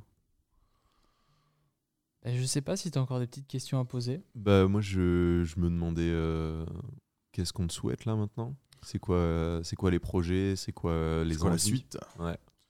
Bah là, le gros programme de la fin de l'année, ça va être une grosse tournée de guests. Tu vois, donc un minimum de succès à chaque guest, c'est cool. Tu vois, pour rencontrer des gens cool, partager le délire, partager l'art, machin, tu vois. Toujours ce truc de guest. Donc moi, j'ai ça de prévu là. Je pense que globalement, jusqu'à décembre, pour vous donner un ordre d'idée, je vais faire, je pense, 10 guests, tu vois. Ce qui est beaucoup, hein. Ce qui est pas mal. C'est une bonne moyenne. Et puis surtout en janvier, l'objectif final, c'est d'ouvrir mon salon de tatouage en pignon sur rue.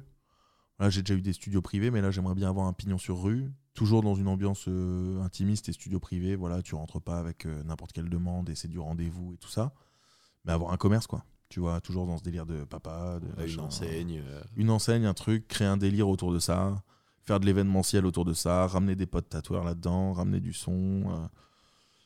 Voilà quoi, organiser un maximum de choses et devenir un peu un acteur de cette ville qu'est Caen, quoi. Ouais, ça c'est mon gros objectif début 2023, quoi. Ok, et juste pignon sur rue, ça signifie quoi ? Pignon sur rue, tu sais, c'est avoir une vitrine, une porte d'entrée sur la rue, quoi, comme un commerce quand tu vas chez. Ok. Comme une boulangerie.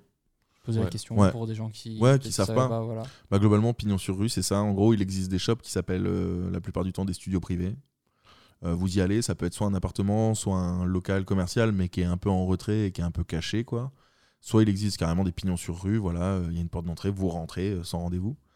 Et moi, l'objectif, c'est de faire un hybride de ça, donc avoir un pignon sur rue quand même, tu vois, pour bam, on représente, on est là, on a des mètres carrés, on a des mètres de vitrine dans la rue, et c'est cool, je peux montrer mon taf et je peux montrer que je suis là, et c'est cool de me trouver ici.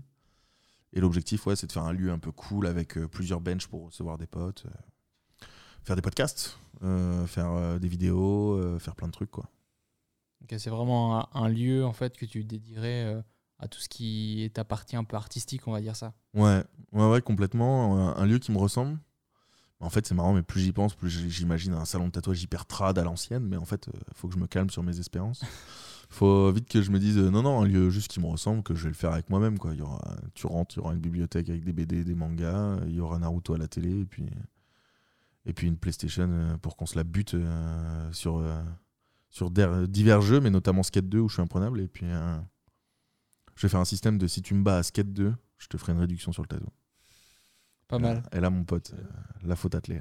Faut que je m'entraîne un peu, mais tranquille. Tu les payes déjà pas, tes tatouages. Ah, c'est vrai, ça. J'allais le dire.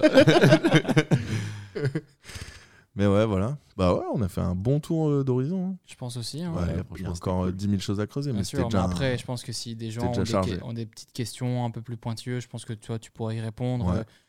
Il n'y aura pas de souci avec ça, je pense. Vous avez un espace commentaire. Donc, ouais, bien sûr. Ça se passe là aussi. Et puis, on se donne rendez-vous sur cet espace commentaire. Ouais. Bah, let's go. C'était cool. Ouais. Merci beaucoup de l'accueil. Bah, merci à toi. Enchanté de faire ça. Bonne ambiance. C'était chambé. C'est cool. Au revoir. Au revoir et à la prochaine. Allez, yo.